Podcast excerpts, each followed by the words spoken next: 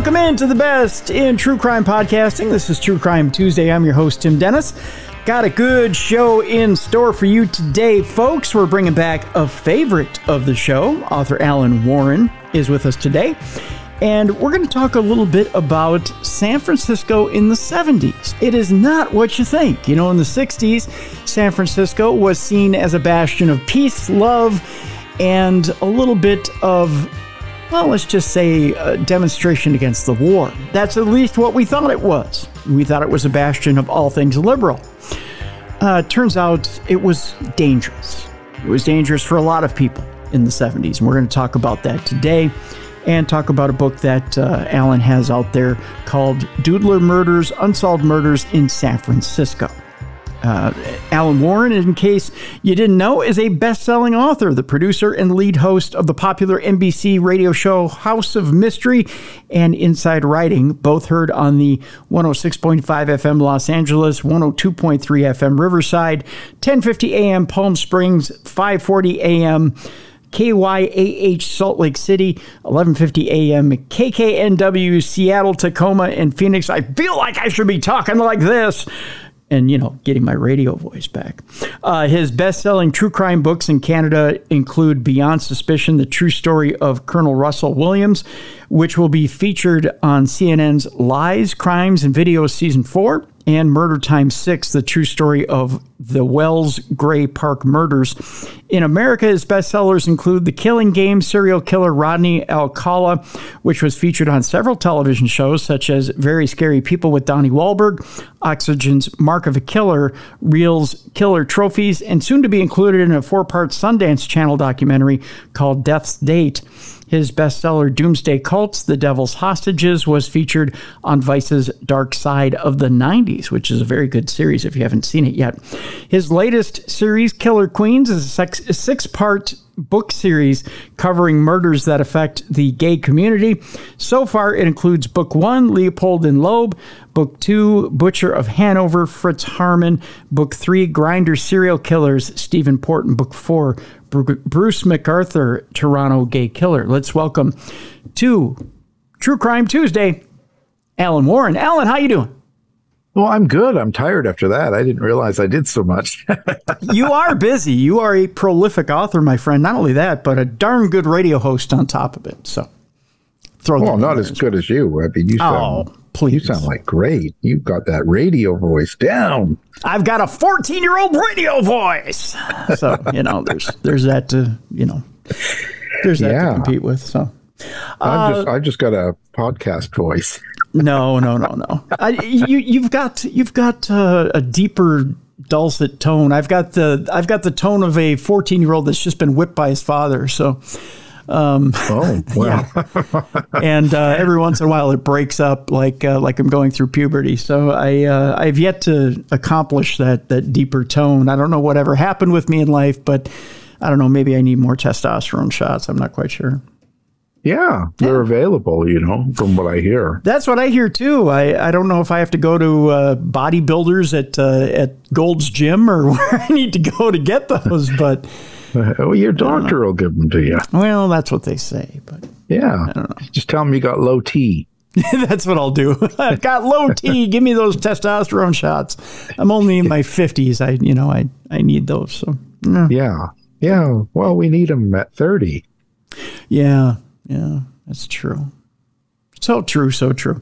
Um, so San Francisco in the 70s and in, in the early 70s was we're, coming off the Vietnam or actually we're we're in the Vietnam War and and it's it's one of those things that uh, not only are there protests going on, but uh, you've also got uh, the rise of the Black Panther Party. You've got some other tumultuous things going on in San Francisco, but it's it's looked at as a, a bastion of liberalism, and it should be a, kind of a free love type area in, in California, shouldn't it be? Well, I think I think it has that perception, but it's not necessarily true. Um, I mean, you're right in the fact that it's where it happens. Mm-hmm. It's where the fight begins, so to speak, and it's where the the rallies will be and the protests and and all the action. But um, when you're when you're living there um, day to day, I don't think it's quite as as easy as as one would think it would be. I think there's a lot of challenges. Uh, you know, you're just at the forefront of it, uh, and uh, this this particular case, amongst others, um, were, was going on at the time, and I think that kind of shows uh, just just how dangerous it could be uh, to be gay and to be in San Francisco. And it wasn't as open as people assumed, and, and, and, we were talking before the show that that there were gay men coming down from Canada that thought that even though they were repressed in Canada, they thought that well, finally we're coming down to California where we can live a little bit more open. That wasn't the case at all, was it? No, no, no. I mean, sure, the fact that there were there were clubs, there were places you could go as a homosexual, as they would call it back then. And you could go to these places, but they were usually down an alley, down a set of stairs, hidden in a dark place, somewhere out of the mainstream. Or, of course, in San Francisco, you did have the Castro district starting, and there were places to go. But you still didn't want to be too public about it because, um, you know, you, you could lose your job still. Um, you know, they, they, it was made legal in in the late '60s, '67, mm-hmm. but everyone in their time frame, and I think it's even mentioned in there about even the uh, police sergeant in San Francisco publicly on, on the air said that he would never hire a homosexual because they're criminals. So your mindset in that city in that time was, you know, gays are criminals criminals, and I believe uh, wasn't the quote something like morally bankrupt?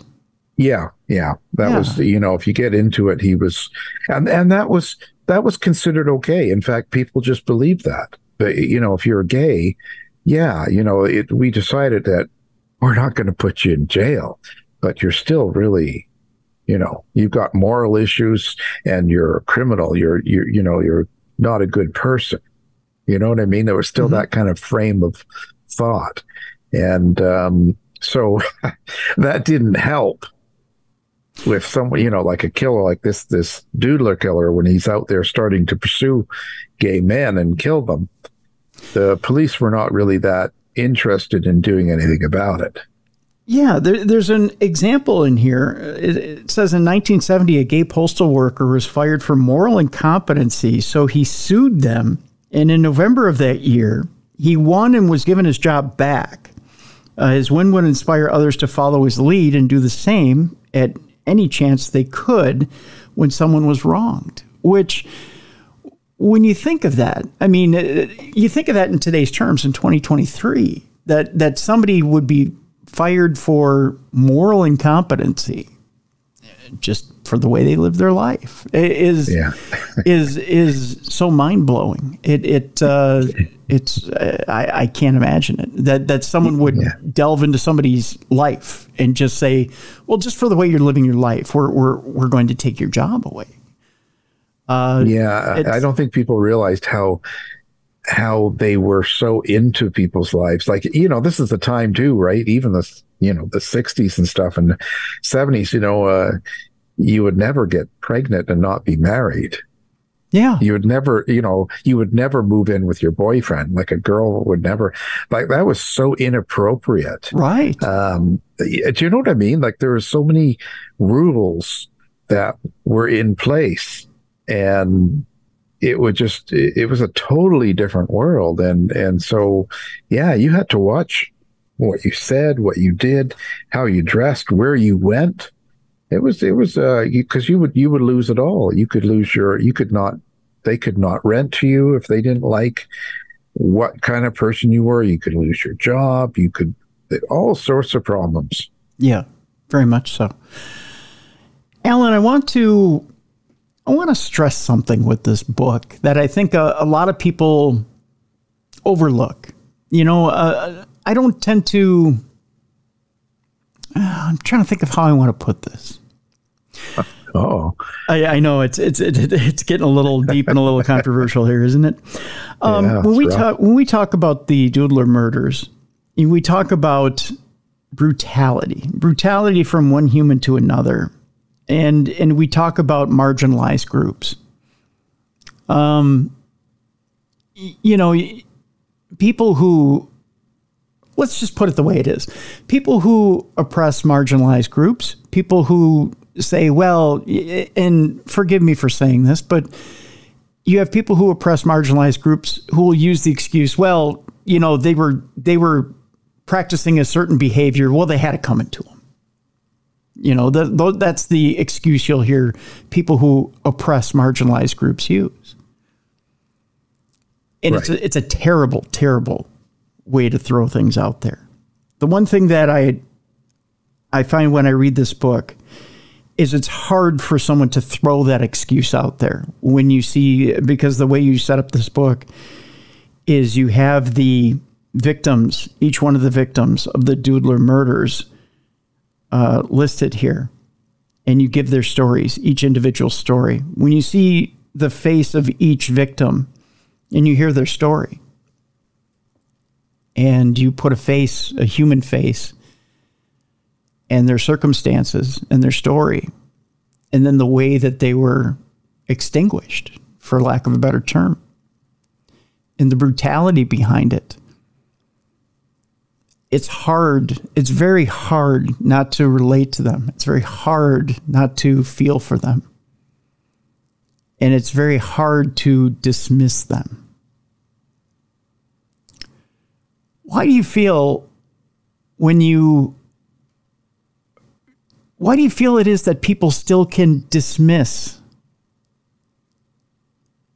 a marginalized group when, when brutality is brought upon upon them?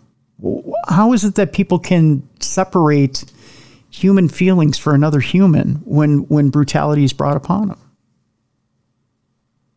Well, if I knew that answer, I'd be rich. I don't. I don't know. I really don't know. It, you know, it's gone on for years and it continues to go on.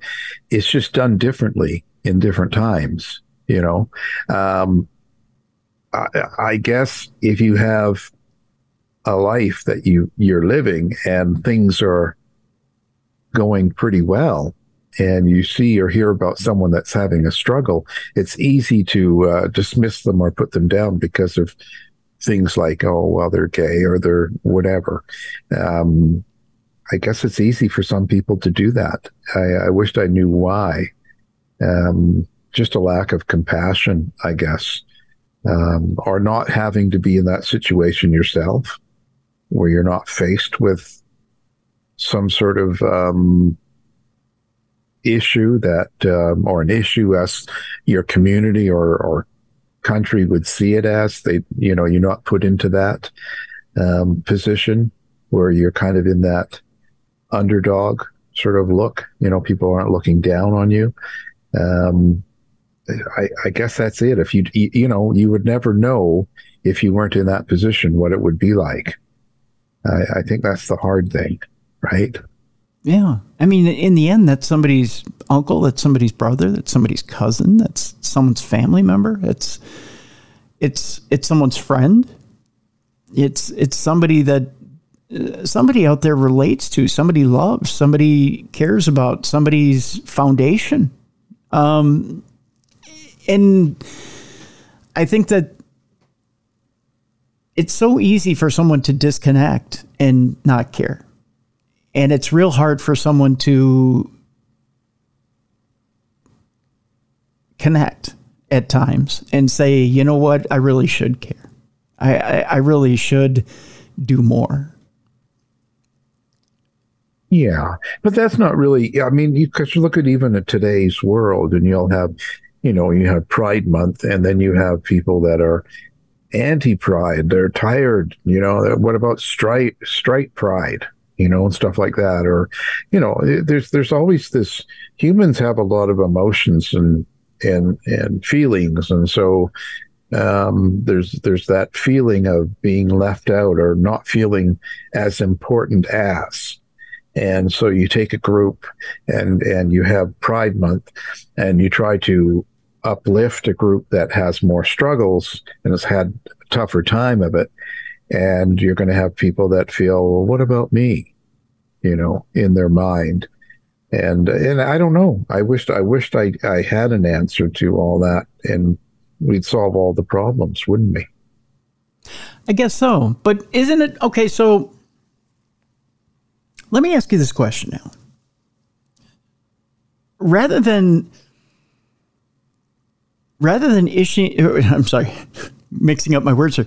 Rather than wishing ill will towards someone for something as simple as a pride flag or a pride display in a store or using negative action or words or going out of your way to do negative things, is it just as destructive to just somebody to just leave stuff alone and not want to hear about it and just wish somebody well and go your own way?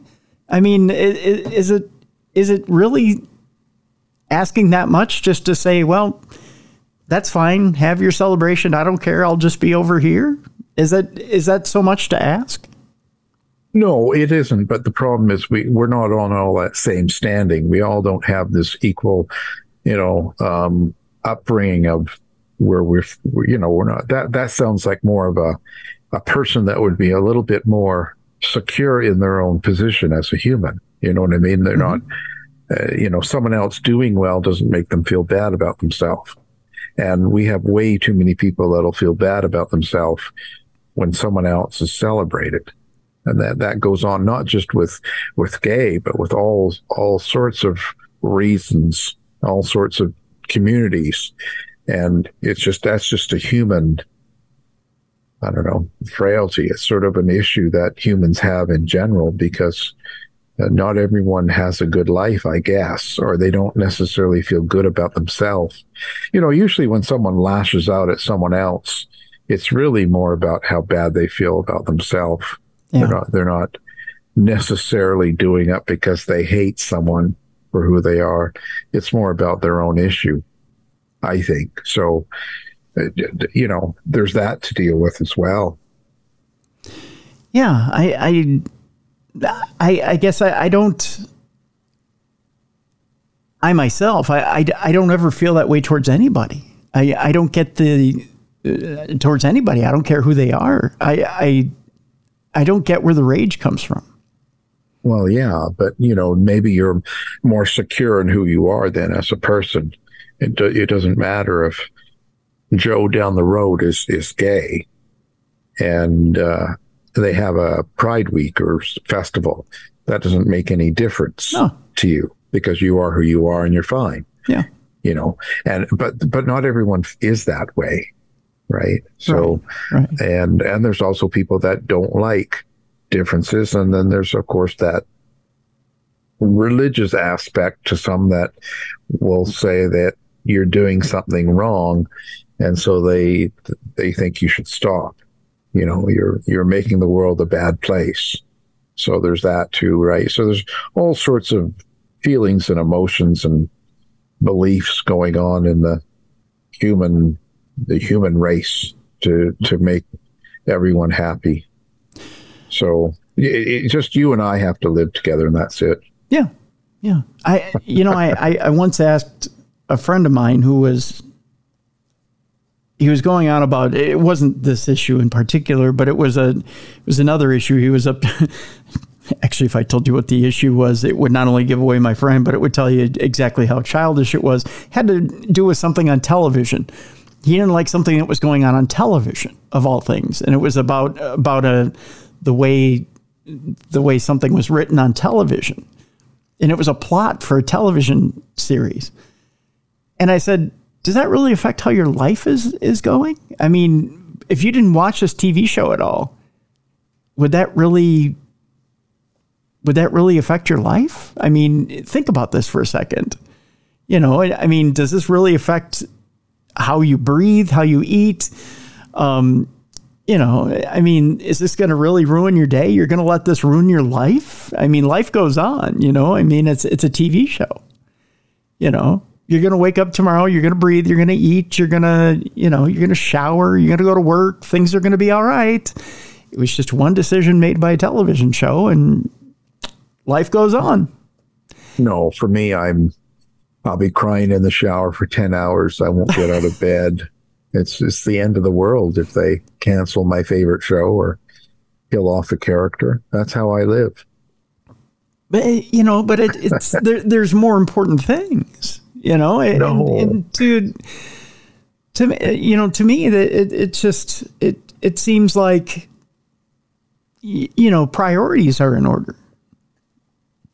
And well, and, they are. Yeah. yeah. And and there's there there it just seems like at times we lose sight of priorities uh, because as you put it I think you put it very eloquently um, we lose sight at times of of you know and, and it's a security thing. It's a, it's an internal security thing.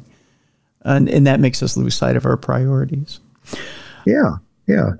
You know uh, it, we all deal with things differently. So and and and you see that a lot of times in cases with minority groups you would say or different you know smaller groups of you know whether it's a race or whether it's sexuality or whatever it is uh, there's there's always sort of been that and it will always take the brunt of what's going on at the times you know it it takes second second door to it to to the major things going on. So that kind of it's kind of gone on in for as long as recorded history. This is just another one of many uh, series of killings or things that have gone on that kind of didn't really get the um, you know, and it still goes on today. Mm-hmm. You know, you can say, well, and throughout this whole case, the police did not do a really very good job or a very caring job throughout the whole scenario and never did catch the killer. And it was really based on who who was being killed. Um, and I'm sure that this sort of thing still goes on today. Very much so. Tell you what, we'll take a break here, Alan. When we come back, we'll tell you more about the the Doodler killer, how he got that name. We'll also talk to you about uh, a little bit of the internal strife that was going on in San Francisco with the police department about a little bit of a race war that went on within San Francisco. Who was in that race war and why it happened, and and even the strife within the police department, um, the race war that went on w- within San Francisco, and some highway killers that were basically operating within San Francisco. Uh, that's all coming up after the break. Again, the name of the book is The Doodler Murder, uh, Doodler Murders. It's hard to say, by the way, Alan. Doodler Murders, Unsolved Murders in San Francisco. Uh, we have a link to the book uh, in this description of this show. Doodler Murders, Killer Crime Series, Volume 8, Unsolved Murders in San Francisco. Alan Warren is our guest and the author of that book. Again, the link in the description of this show. When we come back, more with Alan Warren on the best in true crime podcasting. This is True Crime Tuesday. Welcome back to the best in true crime podcasting. This is True Crime Tuesday. I'm your host, Tim Dennis. Our guest is author Alan Warren. The book is The Doodler Murders Killer Crime Series, Volume 8 Unsolved Murders in San Francisco. Before the break, we were talking about the actual, I'm going to try not to screw this up, Doodler Murderer. See, I got the words out. It's it's a tongue twister, Alan. Doodler. Yeah, say murderer. that 10 times. That's right. Doodler murderer, doodler murderer, doodler murderer. It's hard to say, but the more you say it, it's the easier it gets.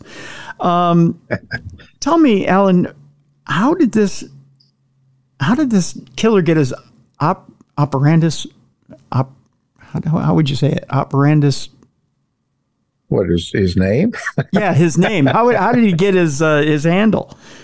Well, because the the general uh, name came because he would uh, sit in a bar or wherever it was that he was observing one of his upcoming victims or someone that he was, you know, interested in killing for whatever reason, because uh, we don't really know.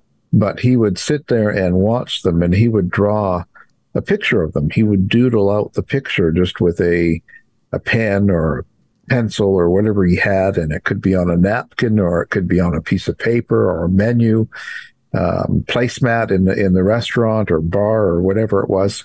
He would draw their picture and hand draw it, and uh, a lot of times he would even give it to them.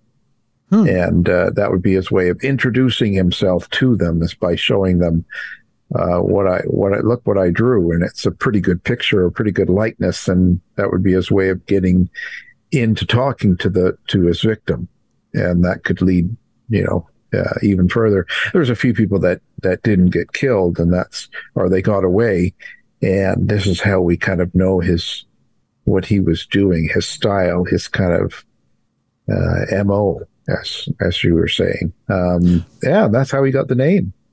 Interesting, and and not only that, but as you mentioned, he got away from a few, and and so there was a bit of a description that was given about him.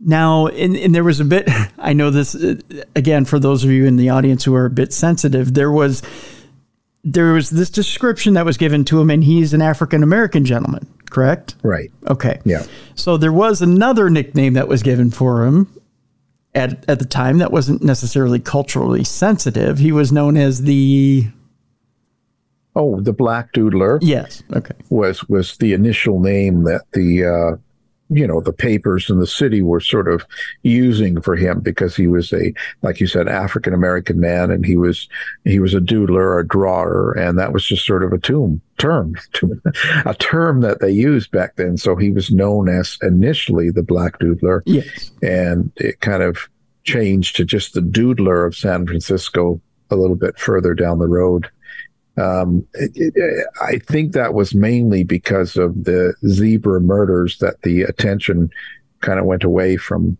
calling him the Black Doodler, but I can't say for sure. Now, you mentioned the zebra murders. The zebra murders are an interesting span of murders that go over many years and involve a few different killers. Um, and the zebra murders are very interesting in that it involves the Nation of Islam, correct?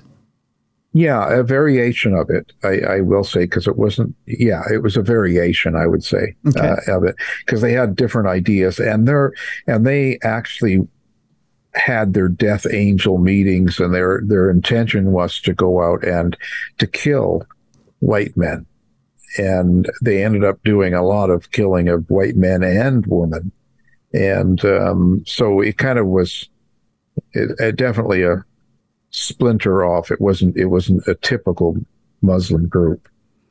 Now they had kind of a it was a disturbing type of point system, right? Where they would you get so many points for a man, so many points for a woman, so many points for a child. Correct? Right, right and that's how you moved up. That's how you be- moved up in the group itself, or became a more important member. I guess you would say you'd become um, just just higher up in the group. Uh, you know, so you you wanted to make um, points and uh, to achieve certain. Yeah, it was like a video game almost. It sounds pretty pretty awful. But their idea was the white devils, and there was variations of white devils from a man to a child, of course, and and a woman, and they're all valued at different things.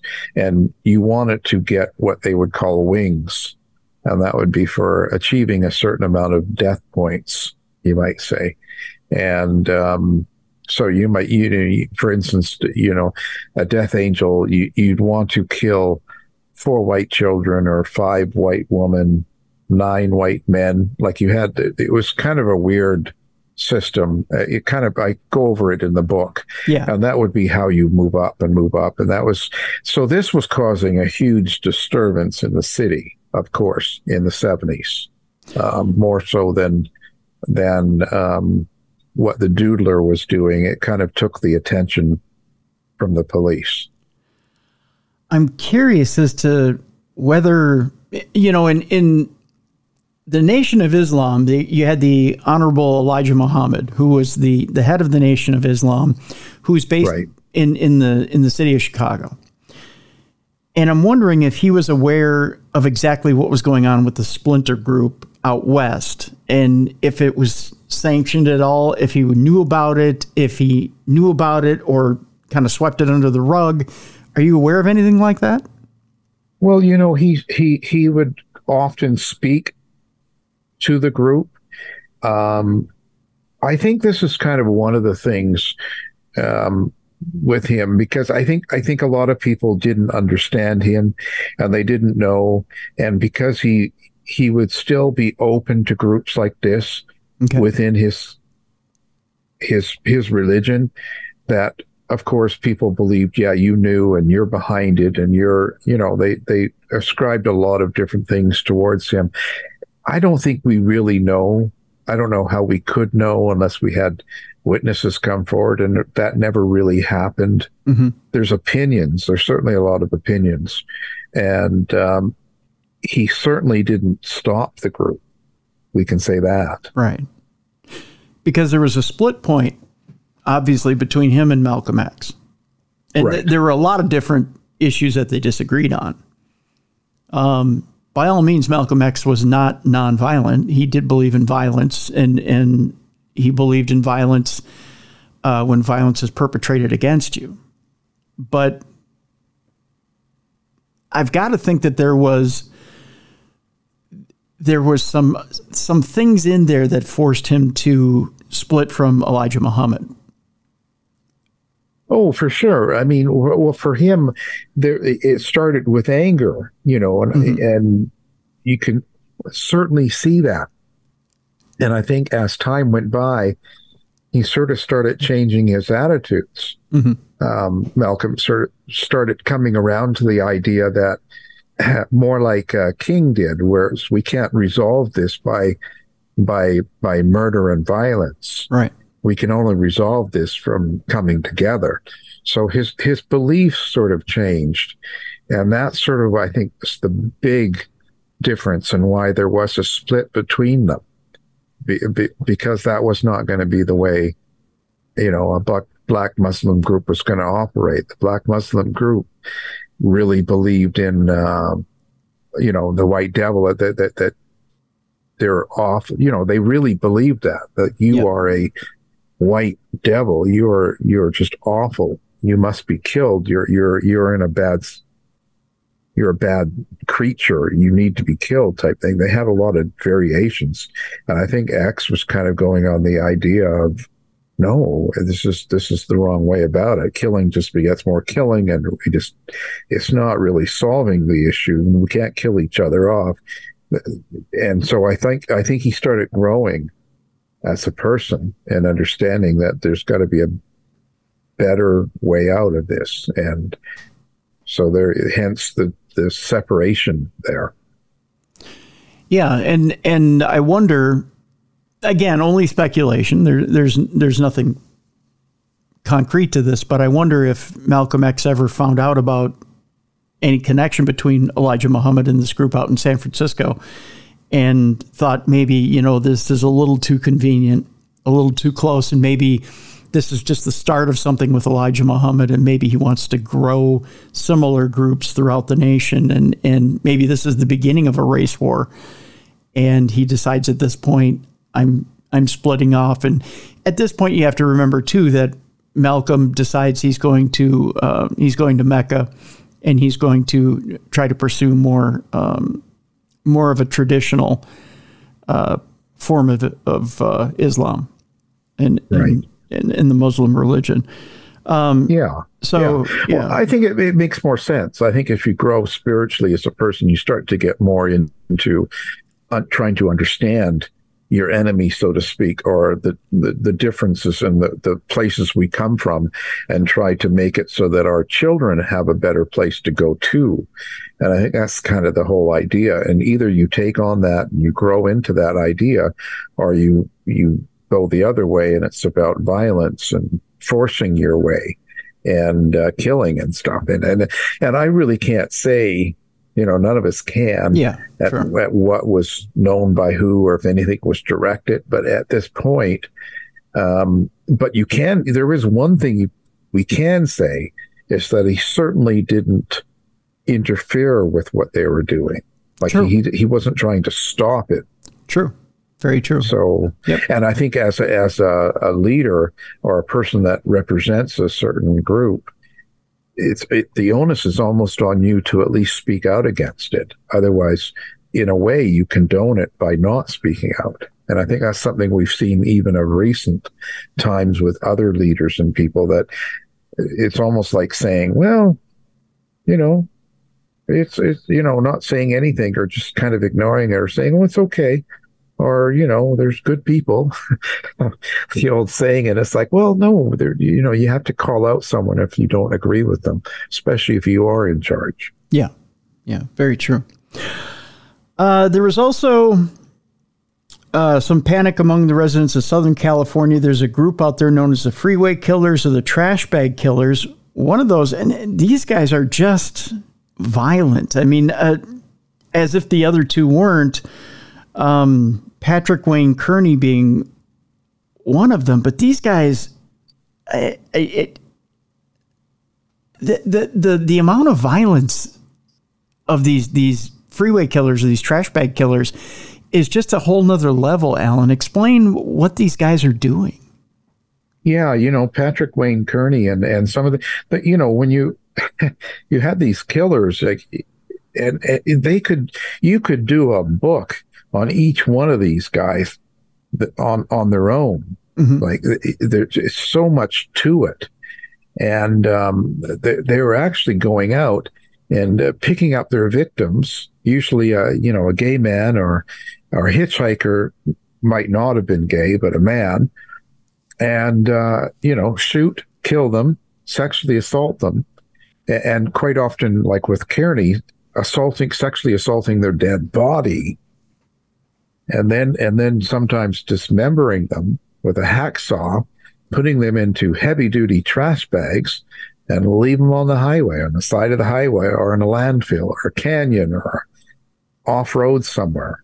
Like it, this is this is like um, incredible that mm. this was going on, and a lot and and he wasn't the only one, like you mentioned. Um, and there's tons of victims that are even unknown. Like I could just list them, mm-hmm. and and I can't I can't even think what there was 25 of Kearney, and then William Bonin. Uh, I think he had 21. Mm-hmm. Um, it's just amazing what how many if you think about how many people were being killed and then then i think what eight with the doodler murders there was a lot of gay men being murdered yeah. In this time. Yeah. There's the uh, William Bonin. There's there's um, there's one in particular that that absolutely I, I, I just I, I shudder when I think about it.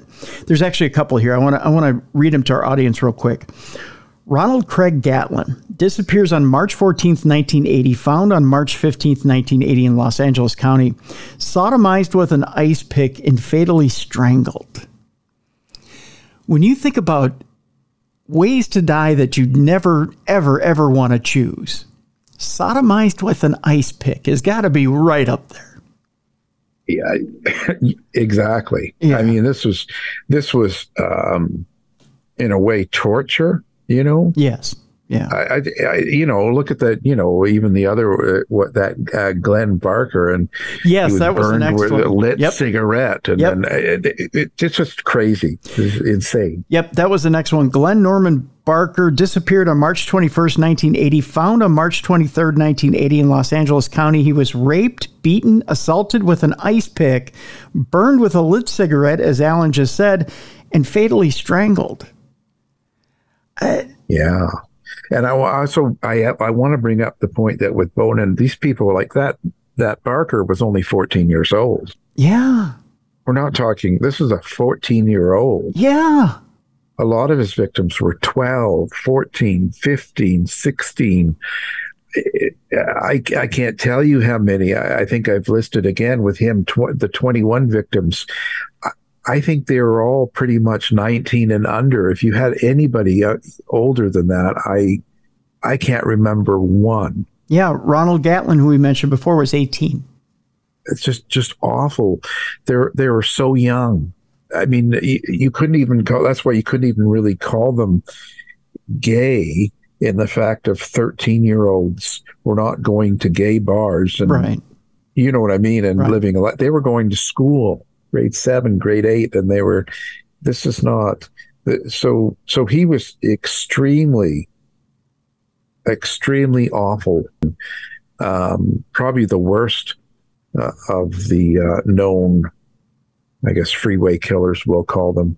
um, because I know that uh, the the other major one there, uh, Kearney, he he was also he had a lot of older victims that were 19 and in their 20s, you know, 21, 23 and stuff that were picked up at a bar or picked up somewhere in a, you know, yeah, um, you know, 27 year old, 28 year old. He was not that it was good, but I'm just saying that they weren't just 12, 13 year old children.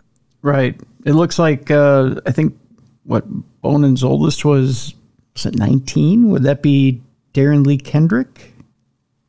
I think it's probably the yeah. oldest one. Yeah. Uh, and that one was horrific. He was forced to drink hydrochloric acid and fatally stabbed in the ear with an ice pick by his accomplice, Vernon Butts, after being chemically poisoned by Bonin. Yeah. Just horrible. Yeah, the, these are true. That's what I mean. These these these freeway murders, these these highway murders, there were just horrendous and probably the most awful that they had seen in that city. Even to date, this is probably the, they're probably the worst, and yet uh, not a lot of attention. Got away with tons of murders, all at the same time as the Doodler, all at the same time as the Zebra. Um, it was it was if you if you really if you just take that those series of murders and put them together in the 70s. Think about what was going on in that city. And and all at that same time, Alan, as you've got these things happening in the city, the the San Francisco Police Department has internal strife as well because you have, for all intents and purposes, you have the Nation of Islam running around and they're shooting they're shooting whites and inside the San Francisco Police Department, you've got an internal race struggle, don't you? Yeah, yeah. And that caused a lot of problems. There there already was and and let's you know you have to be brutally honest here. You know the 60s was still a really a tense time with the races. And and having black officers was a um, challenge to society at that time and even as as as the white officers. So there was a division and it was a very big minority and it was a tough thing to overcome. And then you throw in the zebra murders where whites were just being killed randomly just for being white and so then all of a sudden there was a division between the black and white police and that made it even worse. So it became really intense, and nobody wanted to work with black cops and and it, it, white. It was just it just made it so. So there you go. You've got that thrown on top of it, and then then like I said, when we bring into the doodler as well, then you kind of got, well, nobody wanted to do the case. They didn't have anybody really in charge, or it seemed like every month someone else took charge of the case and did nothing because, well, they were queers. You know what I mean? They mm-hmm. were they were at the bottom of the barrel. We had they had to solve other things going on in the city, and not to mention they had to you know settle their own problems with their own like little race battle going in within the police force. And like it, and again, when you look at the people in charge of the police force in San Francisco, kind of going, well, gays are morally bankrupt and criminals. It's not really a priority for you to try and figure out what's going on and who who's offering them. It was more of an attitude of, we'll get to it when we can. Yeah. Yep. You know. And then sure. on the very fringe of all this, on the very fringe, you've got the Symbionese Liberation Organization.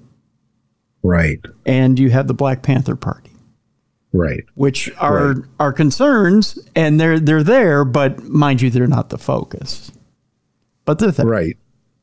Well, you know, the, with the with the Black Panther Party, it, it, it, was more of a political problem then. You see, so that in itself had issues because then, you know, your chief of police, and then with your all of your um, political parties were, were looking at this mm-hmm. and uh, and were concerned about it. Um, they felt threatened by it, and they were scared to act. For you know, they were scared of a response, and so it was it was a different type of threat, but it still affected the policing. It still affected the city. And then the uh, Liberation Army, you know, and then Patty Hearst, you know, of the Hearst newspapers and yep. the cop, and that was a big conservative family, and so so there was the so so on every level you had these battles going on, and um, I think I think it was probably a really intense time to be living in San Francisco. Absolutely, absolutely. It's a fascinating book in that, uh, Alan. It's a combination of a, a tough time, a, a, a, time of strife in, in San Francisco, and not what everybody would think. I mean, when you think of San Francisco, you think Haight Ashbury, you think free love, you think, you know, kind of a freewheeling time in, in San Francisco. It was it was hardly that.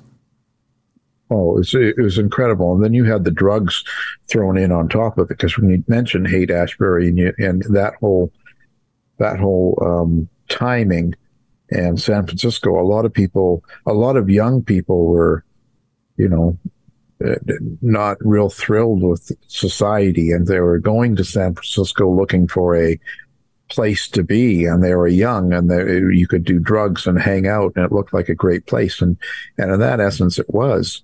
But there was a lot of uh, drug addiction going on as well, and they started opening up the drug rehab places, and and then you know, so there was that issue too. So it was, it was a really, really tough time. Mm-hmm. Um, and I, I, think I think it's I find it very interesting. I think it's an interesting period of time, and it kind of shows us when we look at today's issues and things in our headlines today. A lot of people forget how how intense it would have been back then you know what I mean? Like they yeah. think, oh, this has got to be the worst I've ever seen it. The division, the divisiveness, and all the you hear all these struggles. And yeah, they're there. There's challenges. There's a lot of the same problems we've got going on now, but it it wasn't roses back then. It was this was not a good time. Um, in a way, it's better now because we're we're a lot more open to talk about it, and there's a lot more uh, on the table. We know a lot more about each other and our differences than we did back then. You yeah. know what I mean? Yep. Uh, more more realistically. So I think we have a better opportunity now, but it's still it would I, I couldn't imagine living in San Francisco at those times, other than it would have been a real pretty city to live in. Yeah, very true. With the intense media scrutiny you have now, I think the microscope, living under that microscope at that time would have been intense. I, I, I think there would have been so much more attention put on each individual murder, on and each individual action. So I, I think a lot of what happened wouldn't have been swept under the rug. I can't see that the the Doodler murderer would have continued on as long as it did. I, I think right. the, the, police would yeah. have been forced into action a lot sooner. Um, well, I think it would have been a better you know, today would have been a better situation, and there would have been police on the side of of the you know the, of of the victims. You know, it would have been more.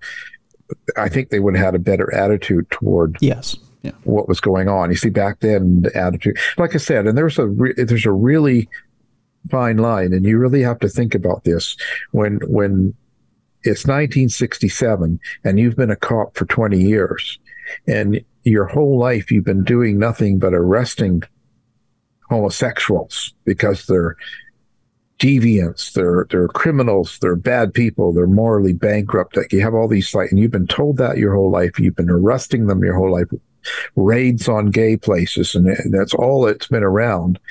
And then 1967, your your Senate Congress decides, well, it's now legal. You can't arrest gays anymore. They're allowed to be it, you don't change your heart in that instant just because the Senate passed that law. You know, right. yeah, it takes time. Yeah, uh, not saying that's right, but it just it just takes time for people to come around, and quite often it's generational. Yeah. So this is something that that just, so just because it became legal in '67, nobody was jumping on these cases because to them it was still well, you know, you're they're bad people. Yeah. You know, yeah. and top it off, then they've got these race issues and the, all these other killings going on and stresses and political problems. You know, Patty Hearst coming from a rich conservative family in a newspaper is going to be way more priority than, um, you know, someone that performs in drag in some seedy bar in a bad part of town. Do you know what I mean? True, even though one of those persons that performed in that bar was was one of the most popular people in town. Right. Yeah. I mean, it was a high yeah. profile person. Yeah, yeah, I know. Yeah. It just, it just, it was just the situation. I think that's kind of the whole point of the book, to be honest, to me, was just pointing out the scenario, kind of trying to describe the feeling of what it was like to be in San Francisco and then all of these things going on. And yet still the victims turning up over and over and over again and kind of what the responses were or what they lacked, you know? Yeah. Yeah. Well, I tell you, Alan, it's a it's a fascinating book, and, and I encourage people to uh, to go get it, even to to put yourself right there in in the middle of San Francisco in that time period, and and relive uh, some of that turmoil that was there in San Francisco especially if you're a, a, true crime fanatic. It's, uh, again, the Doodler Murders. Killer Crime Series Volume 8 Unsolved Murders in San Francisco. Alan Warren is our guest and the author of that book. We have a link in the description of this program. Alan, I want to thank you so much for being with us today. Well, thank you. All right, folks, it's time for us to lighten it up a bit. Uh, we're going to bring in our special guest, Mally Fox, and it's time now for Dumb Crimes and Stupid Criminals. It's, it's Crayon News Story time. What happened with this dude, Christ Bearer? I heard he uh, cut his penis off and then jumped off a balcony. Suspect pulls gun from butt, shoots twice at Denver police. What is your emergency? I need help. And what's the problem? I'm too high. You're too high? Yeah. It's that time, that time you've all been looking forward to. It's time now for Dumb Crimes and Stupid Criminals. And for that, we need a co host. Or is it a co hostess? That's right. uh, the Beer City Bruiser is out getting a new hip. And so we replace him and his hip with the co hostess with the mostest. We have Mally Fox. Hi, Mally. Hello. Hello. How are you doing, my darling? I'm great. How are you? Good, good. Let's catch up with you uh, quickly before we jump into dumb crime, stupid criminals. How's life there in uh, the the Mitten state? Uh, that, in other exactly. Words, you know it. You're holding up your hand. That's right. I'm holding up my hand. So exactly. You, you got to do five fingers and then the thumb, and then you point right I'm there. by the thumb. Yeah, you're by the thumb, right? Well, yeah, yeah. but a little lower and over. A little lower and over, so it'd be yeah, right about. Yeah, because Canada's the... like three blocks from my house because I'm three blocks from Detroit River. You know, you and Bruiser have something in common. What's did, that? Did you know that you're, you're both uh-uh. not you're both not partial to Canada?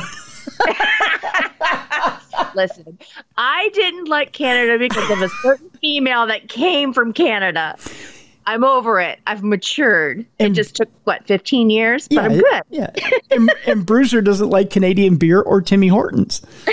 hey, don't knock Timmy Hortons. I know, right? That stuff's good. I know. Oh, I love their stuff.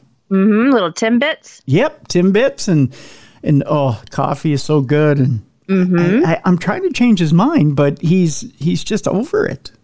Yeah, no, I like it better than Starbucks. Starbucks tastes like it's burnt. Right. Mm-hmm. I know Starbucks. But I needs... do love my Caribou though. Yes, Caribou's very good. But yeah. we don't really have it here except for the airport. Really? Yeah. Supposedly they're going to be opening up some stores. They should. Yeah, they could I make. Know. They could make a killing. Yeah. Yeah. Do you have uh you don't have Dunn Brothers here, do you? No. Mm. Dunn Brothers is good too. Yeah, they're very good as well. Hmm. Hmm. Yeah. if we just have the little like boutique coffee shops. Ah, yes. Yeah. Yeah. But I would think they would do pretty well as well. Yeah, they do. Yeah. I like to support the local people. Yes, yes, indeed. Support the local people. That's for sure. No matter what state you're in, support the local people. Exactly. That's for sure. Uh, boy, oh boy, do we have a show today, Mally? We have got uh, Florida all over the place today in Dumb Crime. when is it not all over the place? Today, especially though. today, especially. Um, we're gonna we're gonna tell you why pretty people are always the ones to uh, be the most dangerous. That's gonna happen Ooh. in today's show. That's right. Uh, janitors are annoyed and they're shutting off your freezers. We'll we'll talk about that. Uh, and of course, there's a not safe for work story that's going to end our program. We'll tell you why pretty pink dildos at Target are a thing. Oh, um, yeah. I don't know. That's that's that's how we're going to end today's show. Um, but first, I, I should I should say, uh, is that all we have to update your life with, or do you have something exciting to tell us? Um, nope, just enjoying the summer. oh, good. So Good, good. yeah, I've been seeing family and hanging out and just enjoying it. Good, good, good. That's Yeah. good to hear. That's good to hear. Uh, let's start it out with being drunk and disorderly in Florida because that seems to be the thing to do this summer. Mm-hmm. Yes, indeed. A drunk and disorderly Florida man was busted while drinking, of course, Mally, Florida man beer. Okay, what's Florida man beer? Oh, you've never had the Florida man beer? No, I have not. I think I think have I'm one. afraid. I think I have one back here on my on my uh, on my here, right here. Florida man beer.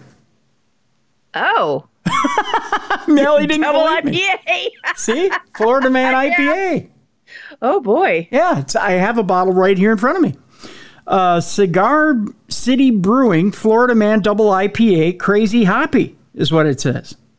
I thought he had two black eyes when you showed me No, no, the no. bottle at first, and then I realized it was sunglasses. Yeah, that's his sunglasses right there. but yeah, it, he's he's actually holding up the Florida Man Double IPA like it's his uh, it's the slate for uh, when he's being arrested. Uh, I believe it's the same brewing company that he was drinking. It's a big bottle though. Mm-hmm. Yeah, Cigar City Brewing in Tampa, Florida. I believe it's the same company. But yeah, this Okay. was this was sent to me by a listener. So That's cool. there you go. Florida Man Brewing. Told, told you I had one. I also have the Florida Man comic book. Oh, Yeah, I'm all about it. You got to be about it, Mally, not just talk about it. You got to be about it. gotcha. Yeah. Uh, turns out that an, an inebriated Florida man was drinking a can of Florida Man beer, not the bottle. The bottle is much better. When arrested Tuesday night for disorderly intoxication, according to police, 39 year old Seth Thomas allegedly was yelling at traffic when walking in the roadway in front of traffic and refusing to stop when he was collared by sheriff's deputies on a street in Seminole, which is a city in the Tampa Bay area. See, that's where you get your Florida man beer, Mally, is in Tampa. Gotcha. Yeah. Uh, Thomas cops say was drinking from a can of Florida Man at the time of the arrest. The beer produced by the Tampa-based Cigar City Brewing, right? Yep. Yep. Is a double India Pale Ale that is brewed with a nearly criminal amount of hops and a moderate bitterness that just about matches Florida Man's general disposition. I hope that company's doing well. I hope so too. I would I would hope so. Uh, The the bottle is more let's say festive than the actual can. I can show you what the can looks like. The can is just kind of Like, nah. Yeah, yeah, it's it's not very festive. Uh, Thomas was arrested for disorderly intoxication, which is a misdemeanor, and booked into the Pinellas County Jail. He was released from custody and posted a hundred dollars bond. That was it. That's it? A hundred dollars? That's it. Dang. Yeah. Thomas's rap sheet includes recent convictions for obstructing police, trespassing, uh, possession of open alcohol, and disorderly intoxication. Here, uh, Mally, I know it doesn't help our audience, but it'll help you. Here's what the can looks like. The can is much different than the bottle. Oh, yeah. yeah. The, the the can, just to give uh, our audience a, an idea, is just kind of like a, a bluish. It almost looks like a Hawaiian floral pattern. yeah. Yeah, it's Like the color of like a swimming pool. Yeah, kind of like the bottom of a swimming pool. That's uh, and and it- it's it's not very festive. It doesn't remind me of Florida at all. Uh huh. Yeah, the You should make koozies. right Florida Yeah. man koozies. That would be yeah. That would Make sure they don't have that trademarked and just do the koozies. right. Yeah, I, I think there's potential money to be made there. Yep. I think you're onto something there, Mal. Let's continue with the alcohol theme, shall we? Yeah. We're going to go to Toronto, uh, where I know you and Bruiser have some mutual hate there. No, I'm kidding. I'm, ki- I'm kidding. No, I'm kidding. I'm kidding. It turns out that it's not just regular people that can get in trouble with the law when it comes to alcohol. It turns out the police can too. Oh. Yeah. LCBO tracking device helped police locate stolen whiskey at a cop's home.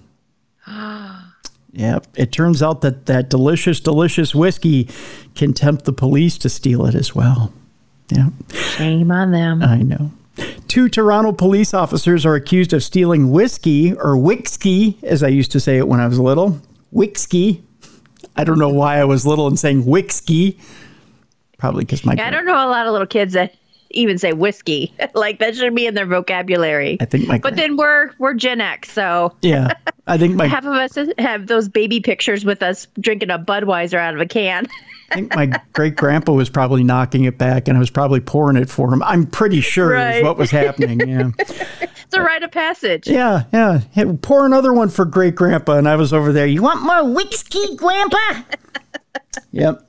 Um, so, Did he uh, make you go get his cigarettes too from the local store? oh, I just unroll him out of his sleeve. Yeah. I just take him, pound him on the table for him, and then I'd take one out for him and I'd light it for him. I was a talented kid. Uh, two Toronto police officers accused of stealing whiskey uh, that they had recovered during an arrest were both charged after an LCBO tracking device led investigators to one of their homes. Newly released disciplinary documents suggest uh, the officers were charged criminally after they allegedly stole two bottles of alcohol that were seized following the arrest of a suspect on April 12th.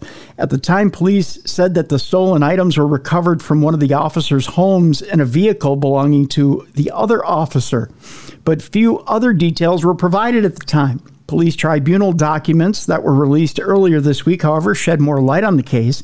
The documents state that both officers had responded to a reported theft from an LCBO near Dundas and I believe it's Yonge Streets when they took a male suspect who was wanted on several outstanding warrants into custody.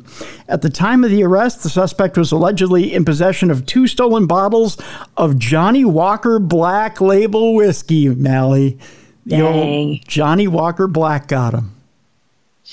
If you're gonna steal something, I would I would want something a little bit worth more than that, where I can pick it up at the local, you know, Kroger. yeah, yeah. Although you know what, Johnnie Walker Black is my old man's favorite. oh, is it? Yeah, I I actually have sat and watched him drink it uh, like like soda. Okay. He'll pour it over ice and he'll just down it. Mm-hmm. That's uh that's dangerous. It's like now that you think about it. yeah, that's that's not healthy. Um, but yeah, he'll sit and play 500, and Uh-huh. it, it's weird because it doesn't faze him. It- Okay. he's got a very high tolerance, so he'll sit and play 500, and he'll school you while you're playing cards, and he'll be drinking Johnnie Walker Black like it's like it's soda pop, and never once will you think, "Gee, the old man's lit," and until he goes to stand up and go to bed. And then he's woo. but the entire time he's smiling, playing cards, and and and schooling you. You're losing every hand. Right. It's amazing. I've never seen anything like it in my life. That's talent. That is talent. uh, those bottles of Johnnie Walker Black were never submitted to the 51 Division property locker system, according to the documents. And why would they? I mean, you know. Uh, you paraded the arrested male in relation to the holdup squad case and never disclosed that there was a seizure of alcohol during the arrest of the male. The allegations contained in the notice of hearing for Constable Brian James State. You and PC Thomas Victor were later observed on CCTV leaving the station in uniform, each carrying a box of the Johnnie Walker liquor. You walked through the station parking lot to the area of your personal cars. Unbeknownst to you, the box in your possession contained an LCBO tracking device. Oh, they were sneaky. Mm-hmm. Yeah. The documents say that Ontario Provincial Police in Bracebridge were contacted by LCBO investigators on April 23rd who advised them that they had located the tracking device. At that time, the OPP, which doesn't stand for what you think it does, You know me. identified that address as belonging to James. On April 26th, investigators executed a criminal code search warrant on your personal vehicle. This is a quote from them, and located one bottle of the stolen liquor, which is more than enough to lock you up. Upon arrival at 51 Division, you were observed to be discarding a piece of paper towel with an unknown object wrapped inside. I'm guessing that's the bottle of liquor. Uh, PRS investigators retrieved the item, which is believed to be the LCBO tracking device. Oh, they just tried to get rid of the tracking device, but not the liqueur. so there you go. They were both um, charged with possession of property obtained by crime under $5,000 and breach of trust and theft under $5,000. Uh, naughty, naughty, shame on you, cops, for wanting your Johnnie Walker Black. That's all we got to say about that. But there's more Canadian crime going Oh. on here, Mally. Okay. We go to uh, we go actually to Wellington, New Zealand, where their delicious maple syrup is being used to hide meth. You know, That's different. normally when I have maple syrup and pancakes, I want a nice, nice nap. But if you put meth in it, I'm going to want to run around the house 10 times. That's all I'm thinking of. Have you ever felt like running around the house after having pancakes and syrup? No, I usually need a nap. Yeah, naps are in order. A drug syndicate hid meth and Canadian maple, syrup, canola oil that was bound for New Zealand. Crikey. a drug syndicate that tried to smuggle tons of methamphetamine from Canada to Australia and New Zealand by hiding it in shipments of maple syrup and canola oil has had its ruse busted, according to authorities. Authorities from the three nations say they worked together for more than five months to unravel the elaborate scheme that was worth billions of dollars. Authorities in New Zealand and Australia say they've made a dozen arrests and expect more to come. Well, ca- uh, Canadian authorities said they're still investigating the case and aren't yet providing all of the details. Uh, Australian police say they intercepted four separate hulls of meth. Get this, Mally, weighing more than six tons. Holy cow. It's a lot of meth. Yeah, just a tiny bit. That's a lot of pancakes. Just saying, if you had to pour all that syrup on something. Uh, and filed charges against six men. They said that in January, Canadian authorities alerted them that, wow, 2,900 liters or 766 gallons of liquid meth had been hidden in 180 bottles of canola oil bound for Australia. Uh, they said Canadian authorities swapped out the meth for harmless substance and allowed the shipment to continue. Australian police said that two men then moved what they believed were the drugs to storage locations around the city of Melbourne. Two more shipments came in May and in June, and the syndicate was also linked to December shipments, Australian police said. In New Zealand, police said the syndicate tried to hide more than three quarters of a ton of meth in a shipment of maple syrup, the largest such shipment that has been intercepted in New Zealand's border. New Zealand police said that they have arrested and charged five men at a rural property near the town of Helensville, north of Auckland, New Zealand, which had taken the bulk of the shipment. A sixth person that police say took the remainder of the shipment was also facing charges. The international drug trade and organized crime groups are creating havoc and harm in communities around the globe. New Zealand Police Commissioner Andrew Coster is quoted as saying, Our best opportunity to disrupt, intercept, and keep our communities safe is to work collaboratively with other agencies and other nations. So was it hidden amongst the bottles or was it in the bottle? Uh, as far as the maple syrup, that's a good question. I got to think it was in the bottle. Because how do you? I mean, I don't know how you do meth, but I mean, if if you inject meth, are you injecting the syrup, or is there a way to separate it, or I got to think you that's probably sugar rush? Yeah, it is.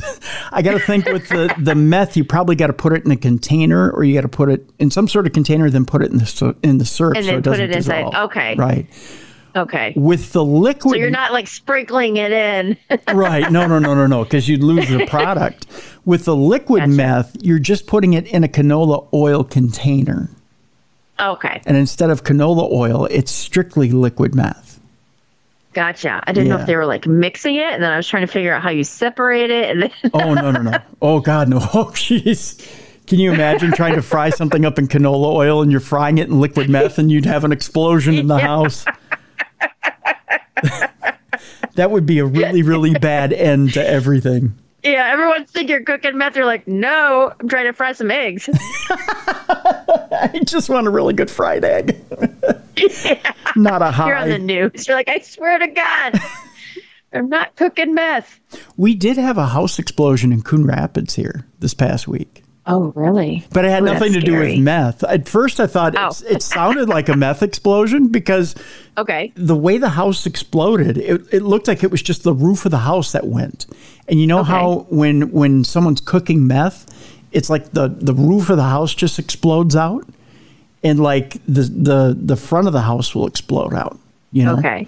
it's like a uh-huh. blowout of one side of the house where they're cooking it, and that's Yeah. exactly what it looked like.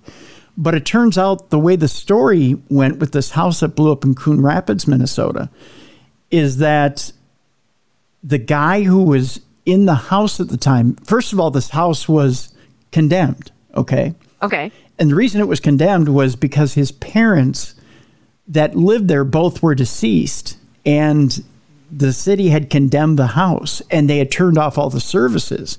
He went Okay. and turned the gas back on Oh, and then tried to cook something.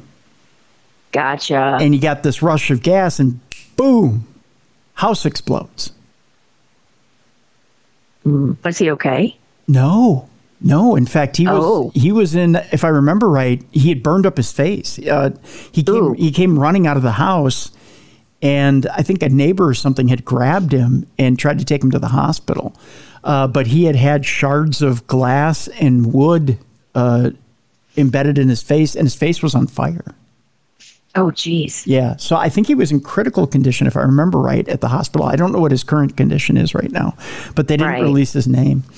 Oh, Yeah, it was it was a sad story, but but he was squatting. He was trying to squat at the house because he was he was kicked out of his his previous house. He was he was staying with friends at one point. gotcha. Yeah, so th- that was that story there. Um, but yeah, it was just a, a bizarre story. But the explosion was so big, we felt it in neighboring towns. Really? Yes, okay. They felt it in Blaine. They felt it in Andover. Um, that's how big this explosion was in this house. wow. Yeah, pretty pretty. Neighbors are probably lucky that their houses weren't taken along with the explosion. Well, there were a couple of houses that were. There were a couple of houses where the foundation Oh. was rocked and they were ruined. Okay. Yeah. So Oh. yeah, it was interesting. Interesting story. Uh, this next story is pretty interesting on its own, Mally. A, a woman was accused of trying to avoid arrest by hiding on a Disneyland ride. this story brought to us by Margot. Thanks, Margot, for sending this in. Uh, we go to Anaheim, California, where a woman is accused of sneaking into Disneyland and attempting to evade police by hiding on an attraction this past week. Now, of all the places you could hide, Mally, uh, is a ride at Disneyland one of the ones that appeals to you? No, especially if it's that small world after all Oh, yeah. ride. I'd be like, just arrest me now. And then if you think about it, really, it's like five to seven minutes, and then you're off the ride, and then you got to like wait in line for half an hour. Uh-huh. Unless you have a fast pass. And then you might Yeah. get through in about five to 10 minutes. but even so, police officers are going to find you, you would think, right? Well, yeah, with all the CC camera, you know, Yeah. cameras that Yeah. they have everywhere. Yeah, exactly. Uh, police officers with the Anaheim Police Department assisted the resort's security team in apprehending the woman who is suspected of entering the park without paying. A spokesperson with the Anaheim Police Department told News Nation affiliate KTLA that the unidentified woman entered the park by jumping over the turnstiles at the park's entrance. So she got in free. Uh, as free as you can get into Disneyland. At about 7 p.m. on June 17th, the woman was arrested on Big Thunder Mountain Railroad, an attraction based in Frontierland at Disneyland Park. The woman was arrested for a misdemeanor without incident. Uh, the case will be presented to the Anaheim City Attorney's Office, which could then decide if the woman will be charged and will issue fines and possible jail time. A now viral TikTok video captured the incident and, has amassed more than 480,000 views. I guess you just have to search it on TikTok. I don't have a link for you. Uh, the Disneyland Resort didn't immediately respond to KTLA's request for comment regarding the incident. So there you go on TikTok. Just uh, just search, uh, I guess, Getaway Big Thunder Mountain Railroad. I'm glad you added the last part because the getaway Big Thunder sounded kind of funny. It does, yeah, yeah, yeah. Getaway Big Thunder will probably pull up something else on TikTok that you probably shouldn't watch in yeah, front of the that's kids. what I'm thinking. Yeah. Uh, you ever had an issue at work, Mally, where the janitor throws something of yours away or shuts off the refrigerator at night and spoils something of yours? No, No? but it sounds like they're very angry. yeah, yeah. We had a at one time at uh, No. Best Buy. We had a janitor that used to throw out, or you know, on Fridays they they throw out stuff in the fridge. Uh huh. Yeah, and they used to, you know, we we had to be very diligent to get our stuff out of the fridge on Fridays. Otherwise, boom, your your your your lunch was gone on Monday. And sometimes, Yeah, but you don't want something sitting over and getting icky and moldy. well, if you had a really good sandwich, though, like say on Friday, it would keep till Monday. Yeah, but on Monday, nah, it'd be a soggy. Mm, depends. What if it, you know, like a Subway sandwich that didn't have like many toppings on it? Would still be good. Mm. You know, Monday morning. Friday, Friday, late Friday afternoon to Monday I like oh, morning. how you're justifying. when you're really struggling, you're working for Best Buy, Matt. I mean, it's not like, you know, That's true. they're not paying you a ton of money over at the Evil Empire. I'm just saying. you know.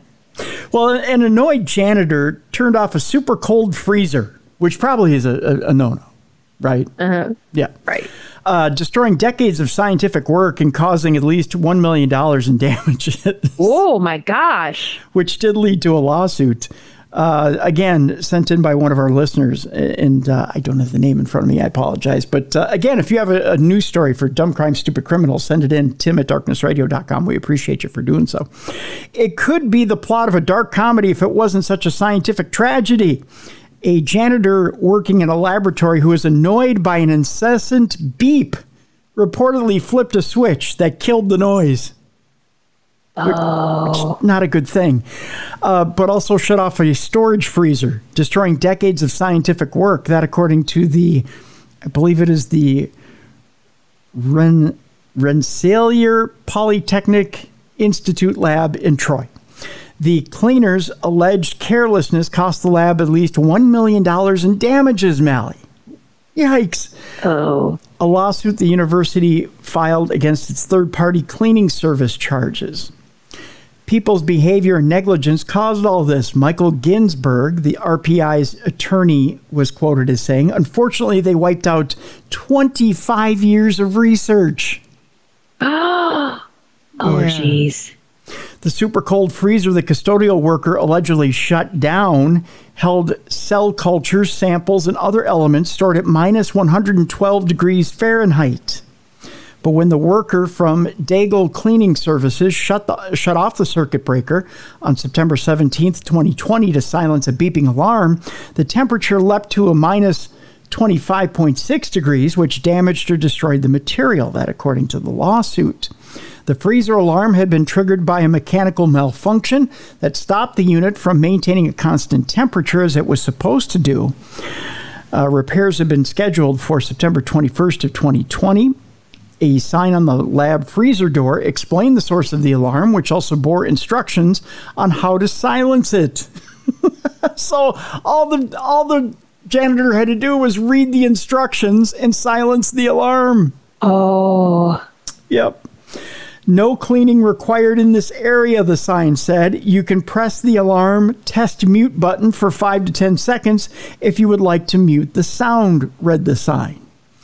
The cleaner thought they were flipping the breaker on when they actually turned it off, according to a report filed by the RPI public safety staff afterward.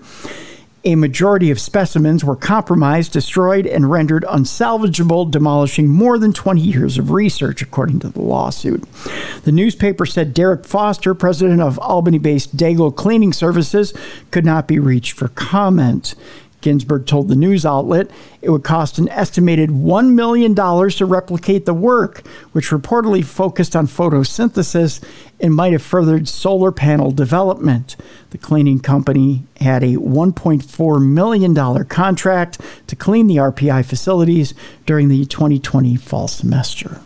Wow. That's a lot of money.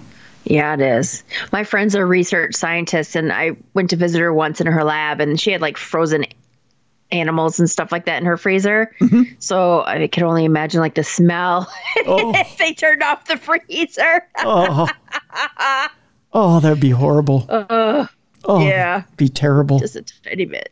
yeah. yeah, you, I would think if you're the cleaning staff, just you know, put your headphones in and deal with the noise. Yeah. yeah, it's it's Leave it alone. leave it alone. Don't mess with it. Yeah, for sure, for sure. Mel, have you ever been mistaken for somebody else? I mean, just your identity. Like somebody says, "Hey, aren't you Anna somebody or another?" Margot Mar- yes, Margot Robbie? Margot yes. Robbie. but they're insist like they're insistent on it, like like, "Hey, aren't you so and so?" And and but like to the point where they want to arrest you. Uh, no, thank God. Yeah, right. Although you do look a lot like Margot Robbie. Um, uh, seriously. No, I've had that quite a few times. Yeah. Not now, but yeah, Yeah. back in my day. Yeah, back in the day, Ma- Mally was a spitting image of Margot Robbie, folks. Seriously. Um, well, a woman was detained getting off a cruise ship in Port Everglades, Florida, for a crime that she didn't commit. Ooh, that sucks. Yeah, and it's it's quite the uh, quite the crime as well. A Texas tourist. We go. Why am I going through puberty again? My God. It's time to change. Oh, here we go. Uh, we go to Port Lauderdale, Florida. Or I'm sorry, Fort Lauderdale, Florida. Fort Lauderdale, Florida, Mally. Good Lord, I'm only. Like, uh, was it Bobby? Who was the one that went through changes on, uh, was it Bobby? or was it Was it Greg? No, Peter. Was it Peter? Peter? Peter, yeah, the middle kid, Yeah. because they did that song and then he had to Yeah. do his little bit. Good Lord. My voice is cracking. Uh, Fort Lauderdale, Florida is where we're going. A Texas tourist who took a cruise from Port Everglades returned only to be arrested at the port for a felony child endangerment charge. Ooh, Right? She spent three nights in the Broward County Jail, uh, but it turns out law enforcement officials detained the wrong person. Ugh. Yeah. I just don't understand how something like this can happen 48 years. You're going to laugh when I tell you what the name is. okay. 48 year old Jennifer Heath Box. When I think Heath Box, I think Toffee Box. I don't know why it's funny to me. It's only funny to me. Um, of Houston told Local 10 News, Heath Box, this is how they call this is what they call her for the rest of the story. Okay. He- Heath Box has never been uh, arrested before. The whole time I was like, this is not happening, she said. The strip search, the humiliation, the shackles, the prison uniform, being issued blankets. I got to think Heath Box was her uh, her name in prison. you got such a sweet box, Heath Box. Jeez. I don't know. Uh, she said she missed saying goodbye to her eldest son, who deployed on a three year military mission while she sat behind bars for a crime she never committed. Oh, Yeah. smell a lawsuit. Yeah. You smell a lawsuit, Heath Box. yeah, uh, it was her first cruise. Her first cruise. Her first cruise. Uh, as my voice cracks. And they were celebrating the fact that her brother was cancer free. Oh, I know this just gets worse, Mel. When the ship docked at Port Everglades, Heath Box, I can't call her anything but uh, the wrong emphasis on the wrong syllable.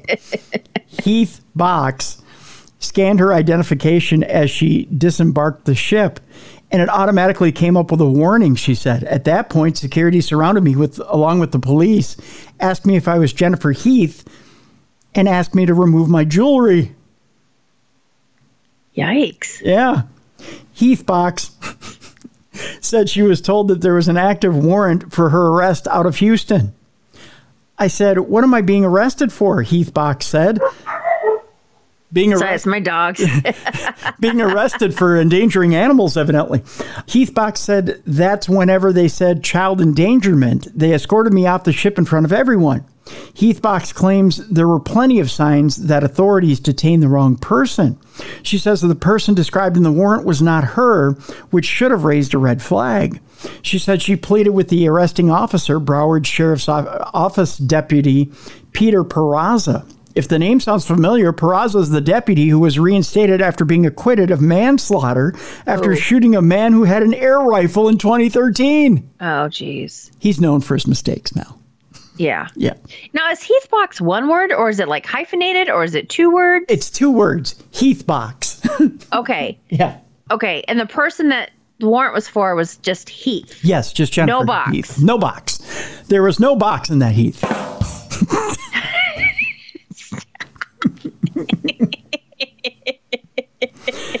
the Heath went in the box.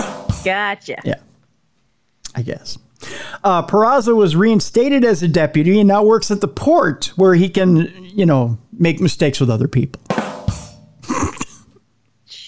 yeah. The warrant clearly states that the child endangerment charge involved a one year old and a three year old. And the Jennifer Heath on the warrant had a date of birth of April 7th, 1997, meaning the woman would have been 26 years old. Right. Didn't they check her ID? Look at her license. That would be obvious, Mally. Right. Right. I mean, if they're ignoring the description that's given on the warrant, at least look at the license. Right. Our Jennifer Heath Box is 49 years old. Yeah. She's quoted as saying, I'm 49 years old. Huge age difference, Heath Box said. My oldest is 30 years old, and the person the warrant was f- for was born in 97. Physically impossible. Oh. Right. She says, I don't have children under the age of five, she added. All they kept saying was, look at the picture. I am. I am looking at the me. picture. That's not me. not my kid. At intake inside the Broward County Jail, Heath Box claimed a detention deputy raised a red flag. She came out and she handed the driver's license to Peter, and she said, We ran her driver's license and we don't have anything in the system for her, Heath Box said. Peter came back and said, No, it's her. Let me show you. I can prove to you it's her. I will show you the picture. Again, that was all he was focused on. Heath Box was booked. I love saying it that way, Heath Box. Uh, Heath Box was booked and placed on a hold for Houston and sat in jail. Oh, God, Melly. She was sat in jail December 24th, 25th, and 26th of last year over Christmas. Okay, so she's celebrating her brother is free of cancer. Yeah. She missed the son that went that was deployed, Yep. and she was held in prison or in jail over Christmas Yep. Because of one idiot. Yep. I had a police officer come to my cell on the 26th and say, I apologize, and tell me, We know you're not the Jennifer Heath. We know you have been incarcerated wrongly. I said, Does this mean I get released? I was told, No. Oh What? Because that one guy had to sign off. I'm not sure. Let's let's see here. It says in a statement to Local 10 News, BSO said they sympathize with the situation and were alerted to the warrant by Customs and Border Protection. They said they reached out to the authorities in Houston who confirmed the warrant and on December 26th, BSO said they asked authorities in Harris County, Texas for fingerprints to confirm they had the right person. Hours later, they were told there were no prints because Heath Box had never been arrested before. A BSO spokesperson says on December 27th, a message was sent saying, Release our hold on the above named subject as soon as possible with no further explanation. Jesus. Houston could have made the mistake by putting the wrong picture.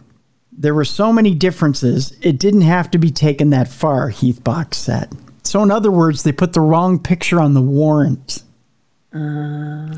The sheriff's office said Peraza allowed the appropriate protocols and that his actions were reviewed by the Internal Affairs Division and no employee misconduct was found. The matter is now closed. When I was getting released, I was told, We are sorry it happened, Heathbox said. I'm spending my funds trying to clear my name, and so far, I've spent $10,000 of my savings trying to clear my name. I'm terrified that this can happen again, Heathbox said. Oh, poor lady. I mean, I know that police are always told by people, I'm innocent, I'm innocent. So they probably just became deaf upon, you know, with her saying, Yeah. I'm innocent this isn't me. Yeah. But come on, dude, you had flags. Yeah. Yeah. That's just ridiculous. It's that's out of control. It's. But yeah, you're right, Melly. They always hear I'm innocent. I'm innocent. It's not me. Yeah. It's not me. And uh, the, in this case, it, it, it wasn't her. And it, it's just a, a tragic tale. That's for sure. Oh, poor lady. Yeah. Mally, it's always, as Prince says, the beautiful ones that, that hurt you every time. in this case, we go to Florida. A Florida woman, it turns out that's the case in my life too. It's always the beautiful ones that want to gut me like a deer. In this case, it was literal. A Florida woman said, gut him like a deer. Oh, Yeah. Turns out she's pretty darn cute too. I, I believe it that she's she's psycho like this. she sounds angry. Oh, she's very angry. Uh, a Florida woman is accused of threatening to slice up her ex boyfriend two days before cops say she shot her new lover dead. Ooh. Yeah, she's she's uh, she's a little psycho. A Florida woman is being accused of threatening to slice up her ex boyfriend just days before she allegedly shot dead her new lover. 33 year old Brittany Holbrook allegedly shot 30 year old Tyler, Tyler Newlish. That's a hard name to say. Tyler Newlish. In the back, he shot shot him in the she shot him in the back uh, in the early hours of June 17th at their Key West home. Holbrook is said to have been having drinks with a woman when she launched into a violent rant about her ex, saying, I'm going to kill him and take a mm-hmm. knife into his stomach and rip upwards to his throat. Ooh, that's descriptive. Yeah, yeah. Sounds like she's had practice. I think so. Yeah, I think maybe she's done it once or twice, maybe. Uh, that woman who did not want to be identified then told Jessica Stiegel, a friend of Newlish, about the comments, saying it was like she was describing gutting a deer. Yikes. It's believed the comments were fueled by alcohol. The woman explaining to Stiegel that the pair had been having fun before Holbrook launched into the violent rant as she continued to drink heavily. Alcohol does that to some people. Mm-hmm. They were in love. Everyone saw this. They seemed like the perfect couple, Stiegel told Fox News about Holbrook and Newlish, adding that Holbrook's drinking was her fatal flaw. The pair bonded over a love of fishing, diving, and their Catahoula dogs, Chief and Mossy, according to Stiegel, and appeared to have a promising future. Well, it wasn't that promising, was it? According to LinkedIn, Holbrook worked as a yacht manager while Newlish listed his job as a commercial fisherman on Facebook. Social media posts on Holbrook's Facebook show the pair embracing one another lovingly at Christmas, and a few other pictures showing that they were close. That appeared to change on the morning of June 17th when, shortly before 3 a.m., the couple's roommate, Jordan Kinn, uh, woke up to Holbrook crying for help. Newlish was lying on his back in a pool of blood when he told Kinn, who was frantically trying to stop the bleeding, that that bitch shot me in the back. well, that'll happen. Yeah, The ex boyfriend's probably like, better you than me, that's right. Well, because she was threatening him. at least she got it all out. Yep. Yep. Uh, that, according to a police report obtained by uh, the outlet. Uh, Newlish, Kinn, and Holbrook are believed to have been drinking on their patio. Ah, again, drinking comes into it. Because what else are you going to do That's down in. Florida? That's right. Drinking and, oh, I don't know, sailboating. Uh, they were drinking on their patio in the hours before the alleged attack. Holbrook, distraught from the shooting incident, had initially told detectives that she had a gap in her memory. Uh huh, wink, wink, nudge, nudge, say no more. However, her story changed in later interviews. She claimed that Newlish began to attack her out of nowhere in the middle of the night, pushing her up against a wall and strangling her. Hmm. She also Lady's nuts. Yep. She also claimed that he was trying to kill her, but she denied firing a gun. Oh, the bullet just magically appeared out of nowhere. Yep. She manifested it. Yep. Monroe County Sheriff's Office said her statements were inconsistent and noted that she had no injuries around her neck. She was arrested on one count of premeditated murder. Stiegel said Newlish's friends and family want Tyler's name cleared, and several friends claim they witnessed Holbrook attack him in the past. Uh, she seemed so normal most of the time, but when she drank, here's the key, Mally, she became a monster in a switchwood flip. uh, and she'd start screaming and throwing things and hitting Tyler. Stiegel said. Stiegel's boyfriend is Newlish's best friend from childhood. She added that he had the most loving, kind soul. He would never hurt her, even to defend himself. Stiegel, her boyfriend, and Kinn cleaned up the crime scene and were convinced the attack had been premeditated. Holbrook always kept a loaded gun in her purse, according to the trio, who say her purse was open and sitting on the passenger side seat, but her gun was missing. Oh my goodness. Yeah. A woman with anger issues and a loaded gun. Yep. Lovely. She had to have gone down that flight of stairs, gone back up to the front door, and shot him from the doorway as she was standing with his back to her. That's a lot of time to think, Stiegel said. Yeah. Yeah. She loved him. It was so obvious. She shouldn't have been drinking, and she had no business having that gun, is the quote. A celebration of life for Newlish is being held Saturday at 6 p.m. at the Keys Seafood Market on Stock Island. Please leave your gun at home. yeah, that, that was me saying that. Uh, an online obituary described Newlish as a person with a beautiful smile that would fill you with love.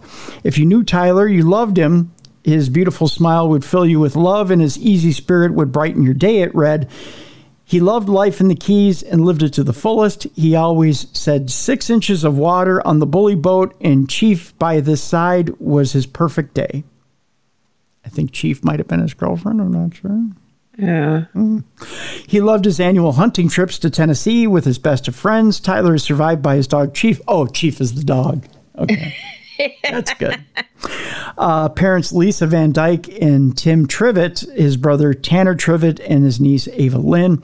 Tyler will be missed by all. It continued. Holbrook is being held on how much bond, do you think, Mally? Well, considering the one was only a hundred dollars, that was drinking, though.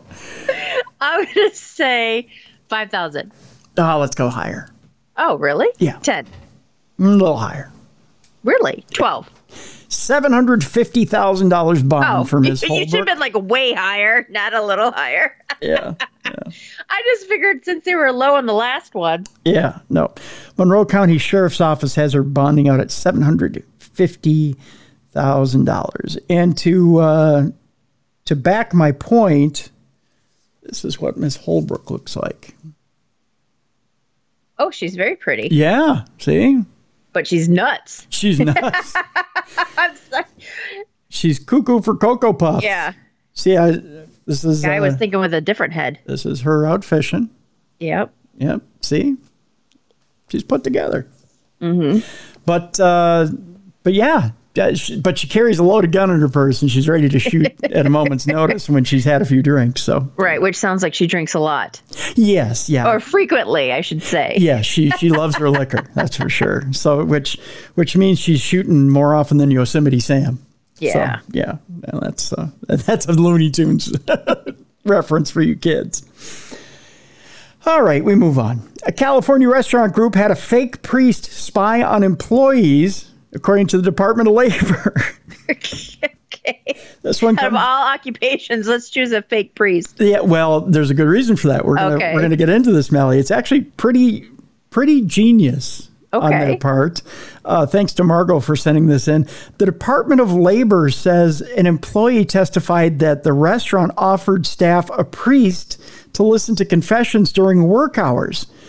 This actually happened at Taqueria Garibaldi's in California, uh, which is a taco restaurant a California restaurant group has been ordered to pay $140,000 in back wages to 35 employees and $5,000 in civil penalties after the Department of Labor says they used a fake priest to spy on employees in order to get confessions of workplace sins, that's in Oh. quotes, by staff. See what they're doing?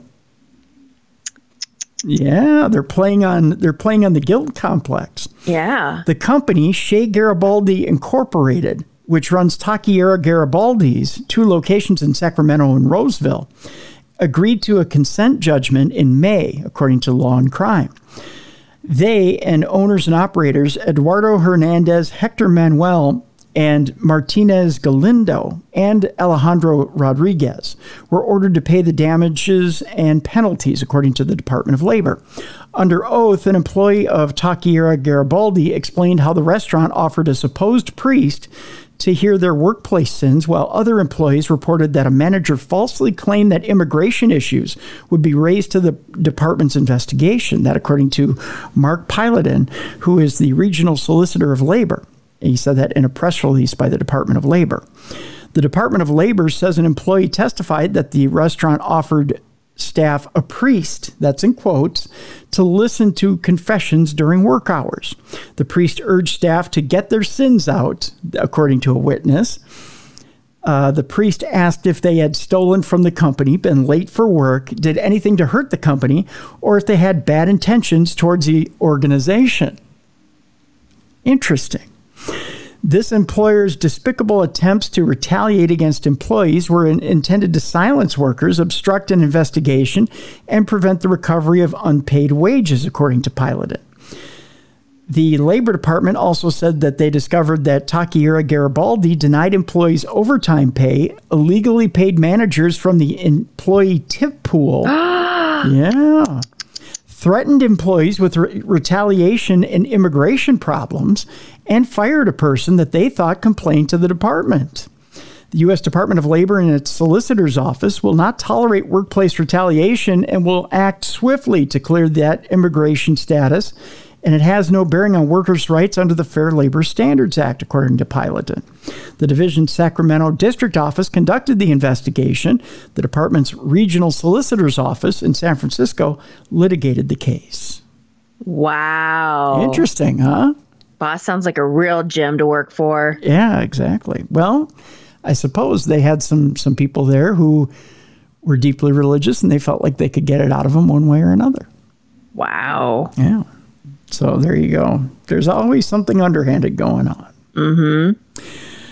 All right, we're going to get into the not safe for work version of dumb crimes, stupid criminals. So for that, right now we're going to give you a couple of seconds to turn down your listening device or put in your earbuds if you're at work, or get the children away from your listening device.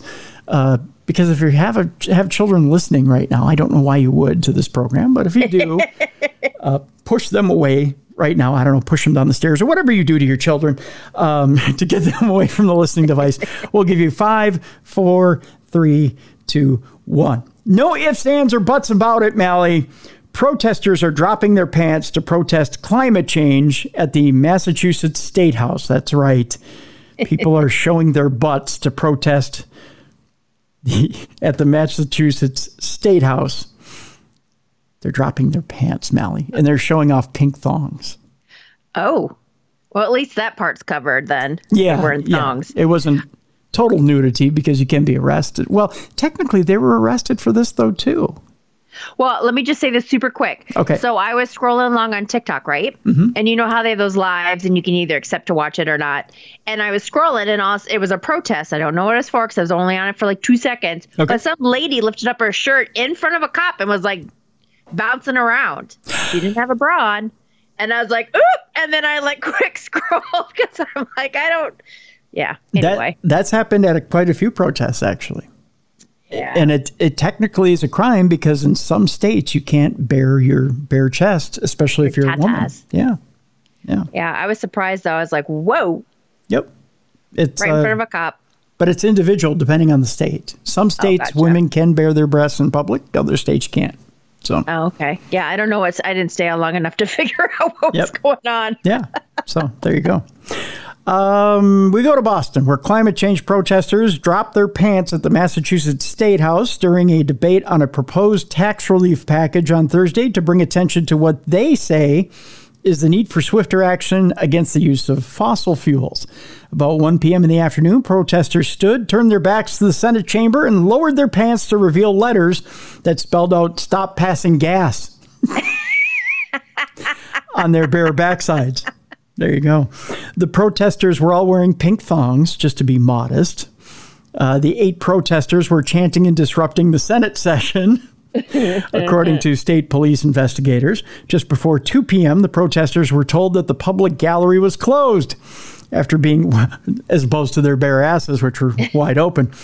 Uh, after being warned that they were subject to arrest, the protesters refused to leave and were placed under arrest and escorted out of the chamber. They were charged with trespassing on state property, disorderly conduct, and indecent exposure. So there you go, Mally. One protest that doesn't necessarily work. yeah. Uh, a man taking voyeurism to a whole new level. A voyeur rap for a man who used a drone to spy on his intended victim. Ooh. A whole new level. Uh, to a peeping Tom, a con- uh, convicted sex offender is facing a video voyeurism charge after he allegedly flew a drone to peer into the bathroom window of a female neighbor, according to Rhode Island police.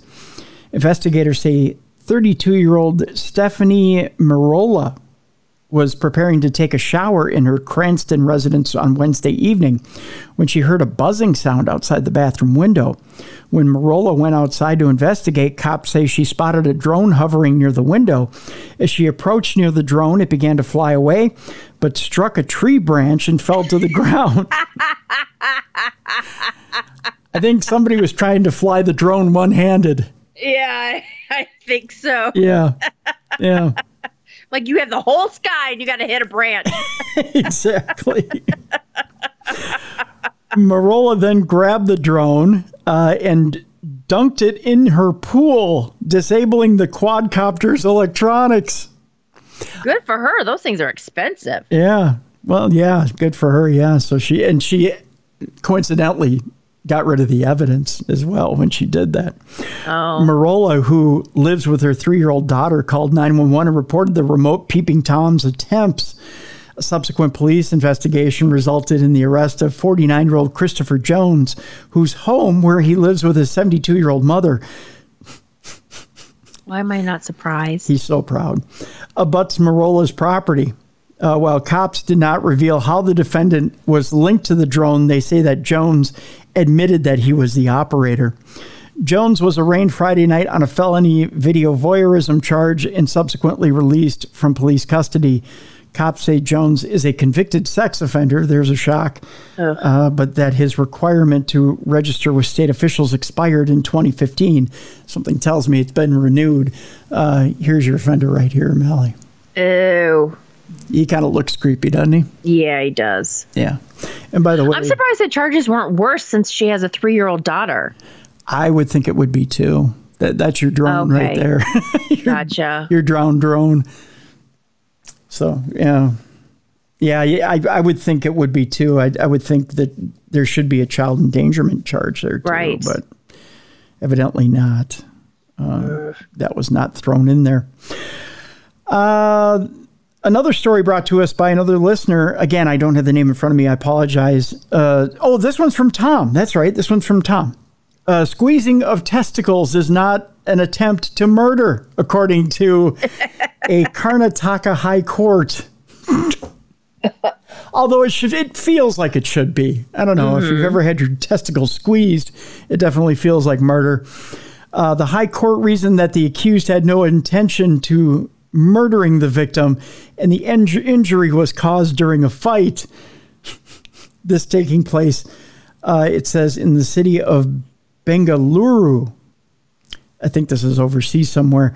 Uh, squeezing. think? I think, yeah. It doesn't sound like it's in Cincinnati. That's No, for sure. Yeah. Although Bengaluru does sound like the uh, does sound like the football team. Uh, squeezing another person's testicle, testicles during a fight cannot be termed attempt to murder. The High Court of Karnataka has said it differed with the trial court, which had convicted a 38 year old man for causing grievous hurt for such an incident. It also reduced the sentence from seven years imprisonment to three years. That is so heinous. You should get seven years for squeezing the boys. That's all I'm saying. Uh, the High Court reasoned that the accused had no intention of murdering the victim. that is murder. If you've ever had your boys squeezed, uh, and the injury was caused during a fight. There was a quarrel between the accused and complainant on the spot. During that quarrel, the accused chose to squeeze the testicles. It ain't But it probably ended that fight fast, though. Oh, sure it did. But it ain't squeezing the Charmin Mally. You know what I mean? Grab him by the balls. No, no, no. That's a last resort. It's not a first move. you know? That's a that's an end game. That's not a that's not a first move. Uh, they said that the accused chose to squeeze the testicles. Therefore, it cannot be said that the accused came with an intention or with preparation to commit murder. If at all he has prepared or attempted to commit murder, he could have brought some deadly weapons with him in order to commit murder, it was said. The High Court said that the accused has caused grievous hurt to the victim. Though the injury may have caused the death of the victim, it was not the intention of the accused. I would disagree. it feels like death. Therefore, they should be charged with death. Uh, though he has chosen the testicles, which is the vital part of the body which may cause death, and the injured was taken to the hospital, also undergone surgery. Oh my God, he went undergone surgery, and the testicles was removed, which is a grievous hurt. Mally, What? he they removed the testicles. that was a grievous hurt. That's practically murder. look, at you. You're indifferent. You're like, yeah. Yeah. Uh, therefore, this is what the judge says I am of the view it cannot be said that the accused, with an intention or preparation, had attempted to commit murder. Boy, that is so egregious. The injury caused by the accused could be brought under Section 324 of IPC by causing grievous injury by squeezing the private part, which is the vital part of the body, Justice K. Natarajan said in his recent judgment. Boy, is he wrong. The complainant by the victim, um, Karapa, stated that he and others were dancing in front of the, oh my gosh, I think Tom did this to me on purpose to see if I could pronounce this. Narasimhaswamy procession. I'm not doing that again, by the way. Uh, during the village fair was, or when the accused Parameshwarappa came there in a motorcycle and picked up a quarrel. I think this is probably in India. Uh, during the fight that ensued, Parameshwarappa squeezed the testicles of Amkarappa, causing grievous injury. After the police inquiry and trial, he was convicted and sentenced. Parameshwarappa, a resident of Mukalikate in Kadur in Chikamagaluru district, approached the HC with an appeal challenging his conviction by the trial court in Chikamagaluru. How do you like them apples, man? People say I read at a third grade level. Uh, the trial court has sentenced him to seven years imprisonment under Section 307, which is attempt to murder of IPC, one month imprisonment under Section 341, which is wrongful restraint. Boy, is that ever wrongful. And Yeah. one year imprisonment under Section 504, which is insult to provoke. The incident dates back to 2010, and the trial court convicted Parameshwarappa in 2012. His appeal filed in 2012 was disposed of by the HC or the High Court earlier this month. Are you impressed that I got through all those names? Hey, yes, I am, because I wouldn't have been able to do it. My Jedi powers are strongly, strongly developing, Mally. Just saying. No, watch. I'll get a, I'll get an email from wherever that's from saying you butchered those names. That's why we issued an apology in advance. That's right. We apologize in advance for that story. Finally, on Dumb Crime, Stupid Criminals today, in our Not Safe for Work section, we told you that we were going to end on a story that had to do with pink dildos and Target. we end up in Florida, Mally. Because where else are we going to be? That's right. Whenever you mention pink dildos and Target, it, it has to end in Florida. We go from balls to dildos. You said it, I didn't. Uh, according to cops, a sex toy thief was caught pink handed Jeez. as a vibrator fell from a Florida sus- suspect's pants. That's hard for me to say. It was hard for him, too.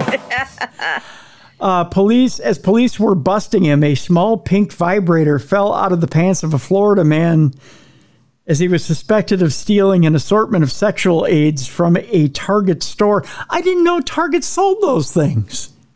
I don't. I, yeah, I didn't know that either. Okay, so they lock up like facial lotions and perfumes and stuff, but they don't lock up dildos. You know what I mean? Where you need the you need the person to come with their key Yeah, and like yeah. unlock it. Yeah. So kids can just be fencing with dildos at Target? Apparently, Yeah. Mommy, I found a lightsaber.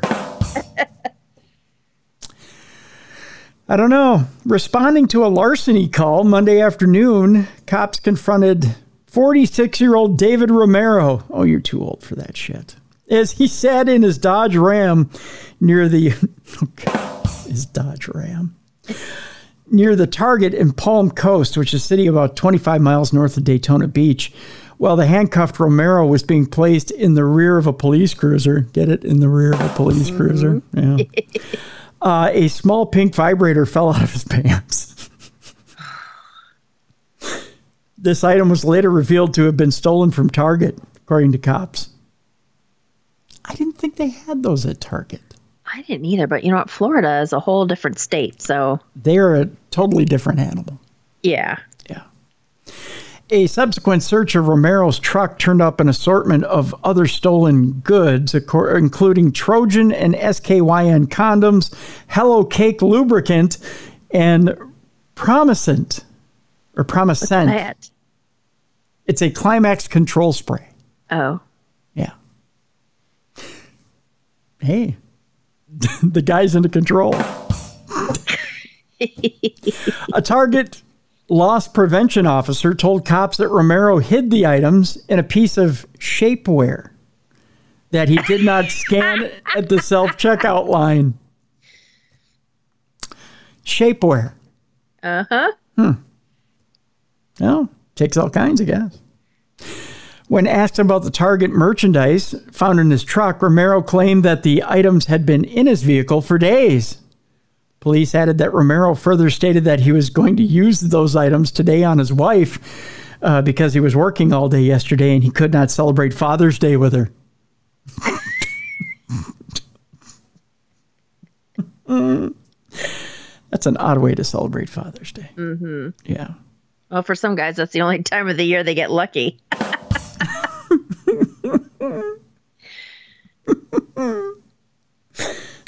that and their birthday.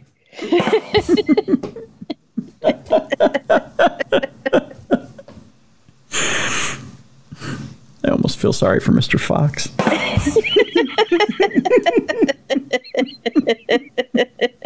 I'll tell him not to listen to this episode. Yeah, please do. I, I, yeah, it- just tell him it. Just tell him it was boring. It was- yeah, it's just We didn't talk about anything. Tim just droned on and on about uh, pretzels. yeah. Yeah, pretzels and soda. Mhm. Uh, Romero, who lives eight miles from the Target store, was charged with a misdemeanor for allegedly swiping goods worth. How much do you think all that came to, Mal? We'll, we'll play the prices right here. Uh, let's see. We've got some gel, some lube stuff, girdle, Mm-hmm. and the penis.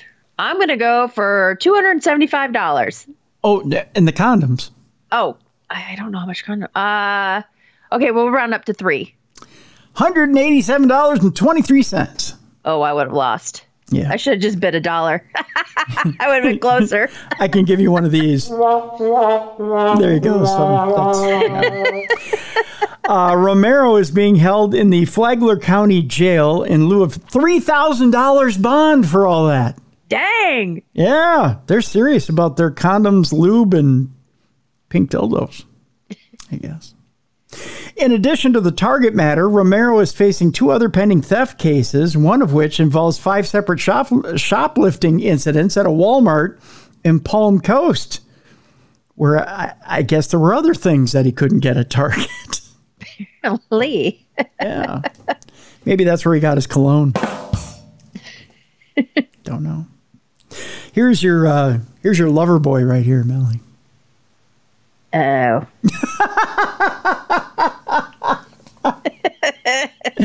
I love the reaction. Ew. Ew. Yeah. Evidently, he needs those aids. Is that what you're saying? Apparently. Yeah.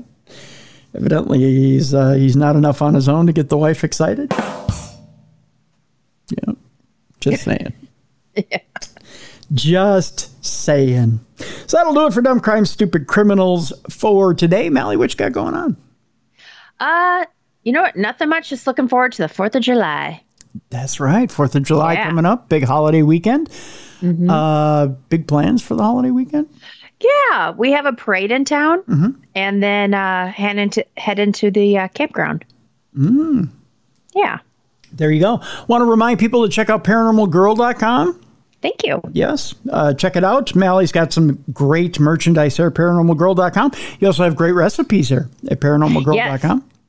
Yes, I enjoy that. I have to get back in the in the swing of things with the recipes.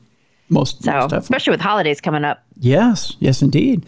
Um, but great drink recipes, great, uh, great other recipes at paranormalgirl.com. Uh, there's a blog at paranormalgirl.com, correct? Yes. Yes. So Yep. Check that out as well. Uh, tomorrow on the show, supernatural news. And then on Thursday, author Jason Offutt is back with us on the program. Of course, Jason Offutt, one of the first people to ever discover the Black Eyed Kids. Uh, he'll be with us on Thursday. We'll be talking all things paranormal. Jason recently has shared my, um, should we say, disdain for AI. Oh, So we'll be talking a little bit about AI. We'll be talking about some of his recent books as well. So we'll get into all things paranormal with Jason Offutt. So there you go. That's the week ahead for uh, Darkness Radio. fun. Yeah, yeah. So that'll do it for today. Mally, I want to thank you so much for joining me today. Oh, it's my pleasure as always. Well, my pleasure indeed. Uh, thank you so much for for filling in for Bruiser. And uh, again, folks, we want you to uh, put that positive energy out there for Bruiser. He's got his hip surgery coming up on the 29th. Uh, for those of you who hadn't seen the match, the last match of Bruiser, go to Title Match Network. Look it up. Um, by uh, if you go to the events section of uh, darknessradioshow.com, there's a link there that I'll keep up for a while. Uh, click on that link. You can subscribe to Title Match Network. It's $9.99. Uh, you can subscribe and get the replay of uh, Bruiser's last match. It's AML Confrontation is the name of the event. And uh, you'll be impressed. And yes, you'll believe a Beer City Bruiser can fly. He actually flew in his last match. Um, but yeah, subscribe to it and support AML and uh, check out Bruiser's last match, at least for a while, until he has his hip surgery. And we'll see uh, where he goes from there if he does wrestle again. But uh, he reunited with Brian Milonas with the uh, and, and reformed the, the Bouncers for the last time in a four way tag team match. And uh, the entire card was impressive, folks. If you're a wrestling fan, uh, you got to see such wrestlers as Brian Pillman Jr., uh, Angelina Love, Colby Corino, and much, much more. It was a great card. It was a very good card uh, that AML put on on Sunday. So uh, check it out and check out Bruiser's last match for a while uh, by going to Title Match, uh, the Title Match Network. Uh, you can do that by going to darknessradioshow.com, click on the events page, click on that link to the Title Match Network and AML Confrontation, and uh, check out Bruiser's match and support him, please. And if you want to support Bruiser and help out with uh, costs for surgery, go to his uh, go to his Twitter and click on um, click on his T-shirt shop. And uh, you know what? I'll put up a, a link to his T-shirt shop in our shop. If you go to Darkness Radio shop, um, or darknessradioshow.com and go to our shop, I'll put up a link to his his pro wrestling tees shop and support him by buying a T-shirt uh, so you can help him get through uh, surgery with uh, with costs there. So there you go. For Mally Fox, I'm Tim Dennis. Thank you so much for joining us for True Crime Tuesday. And again, we have a link in the descri- description of this program to get the book, The Doodler Murders, and support Alan Warren.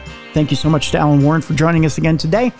We'll see you tomorrow for Supernatural News on Darkness Radio. For Mally Fox, I'm Tim Dennis. Thank you so much for joining us for the best in true crime podcasting. This has been True Crime Tuesday.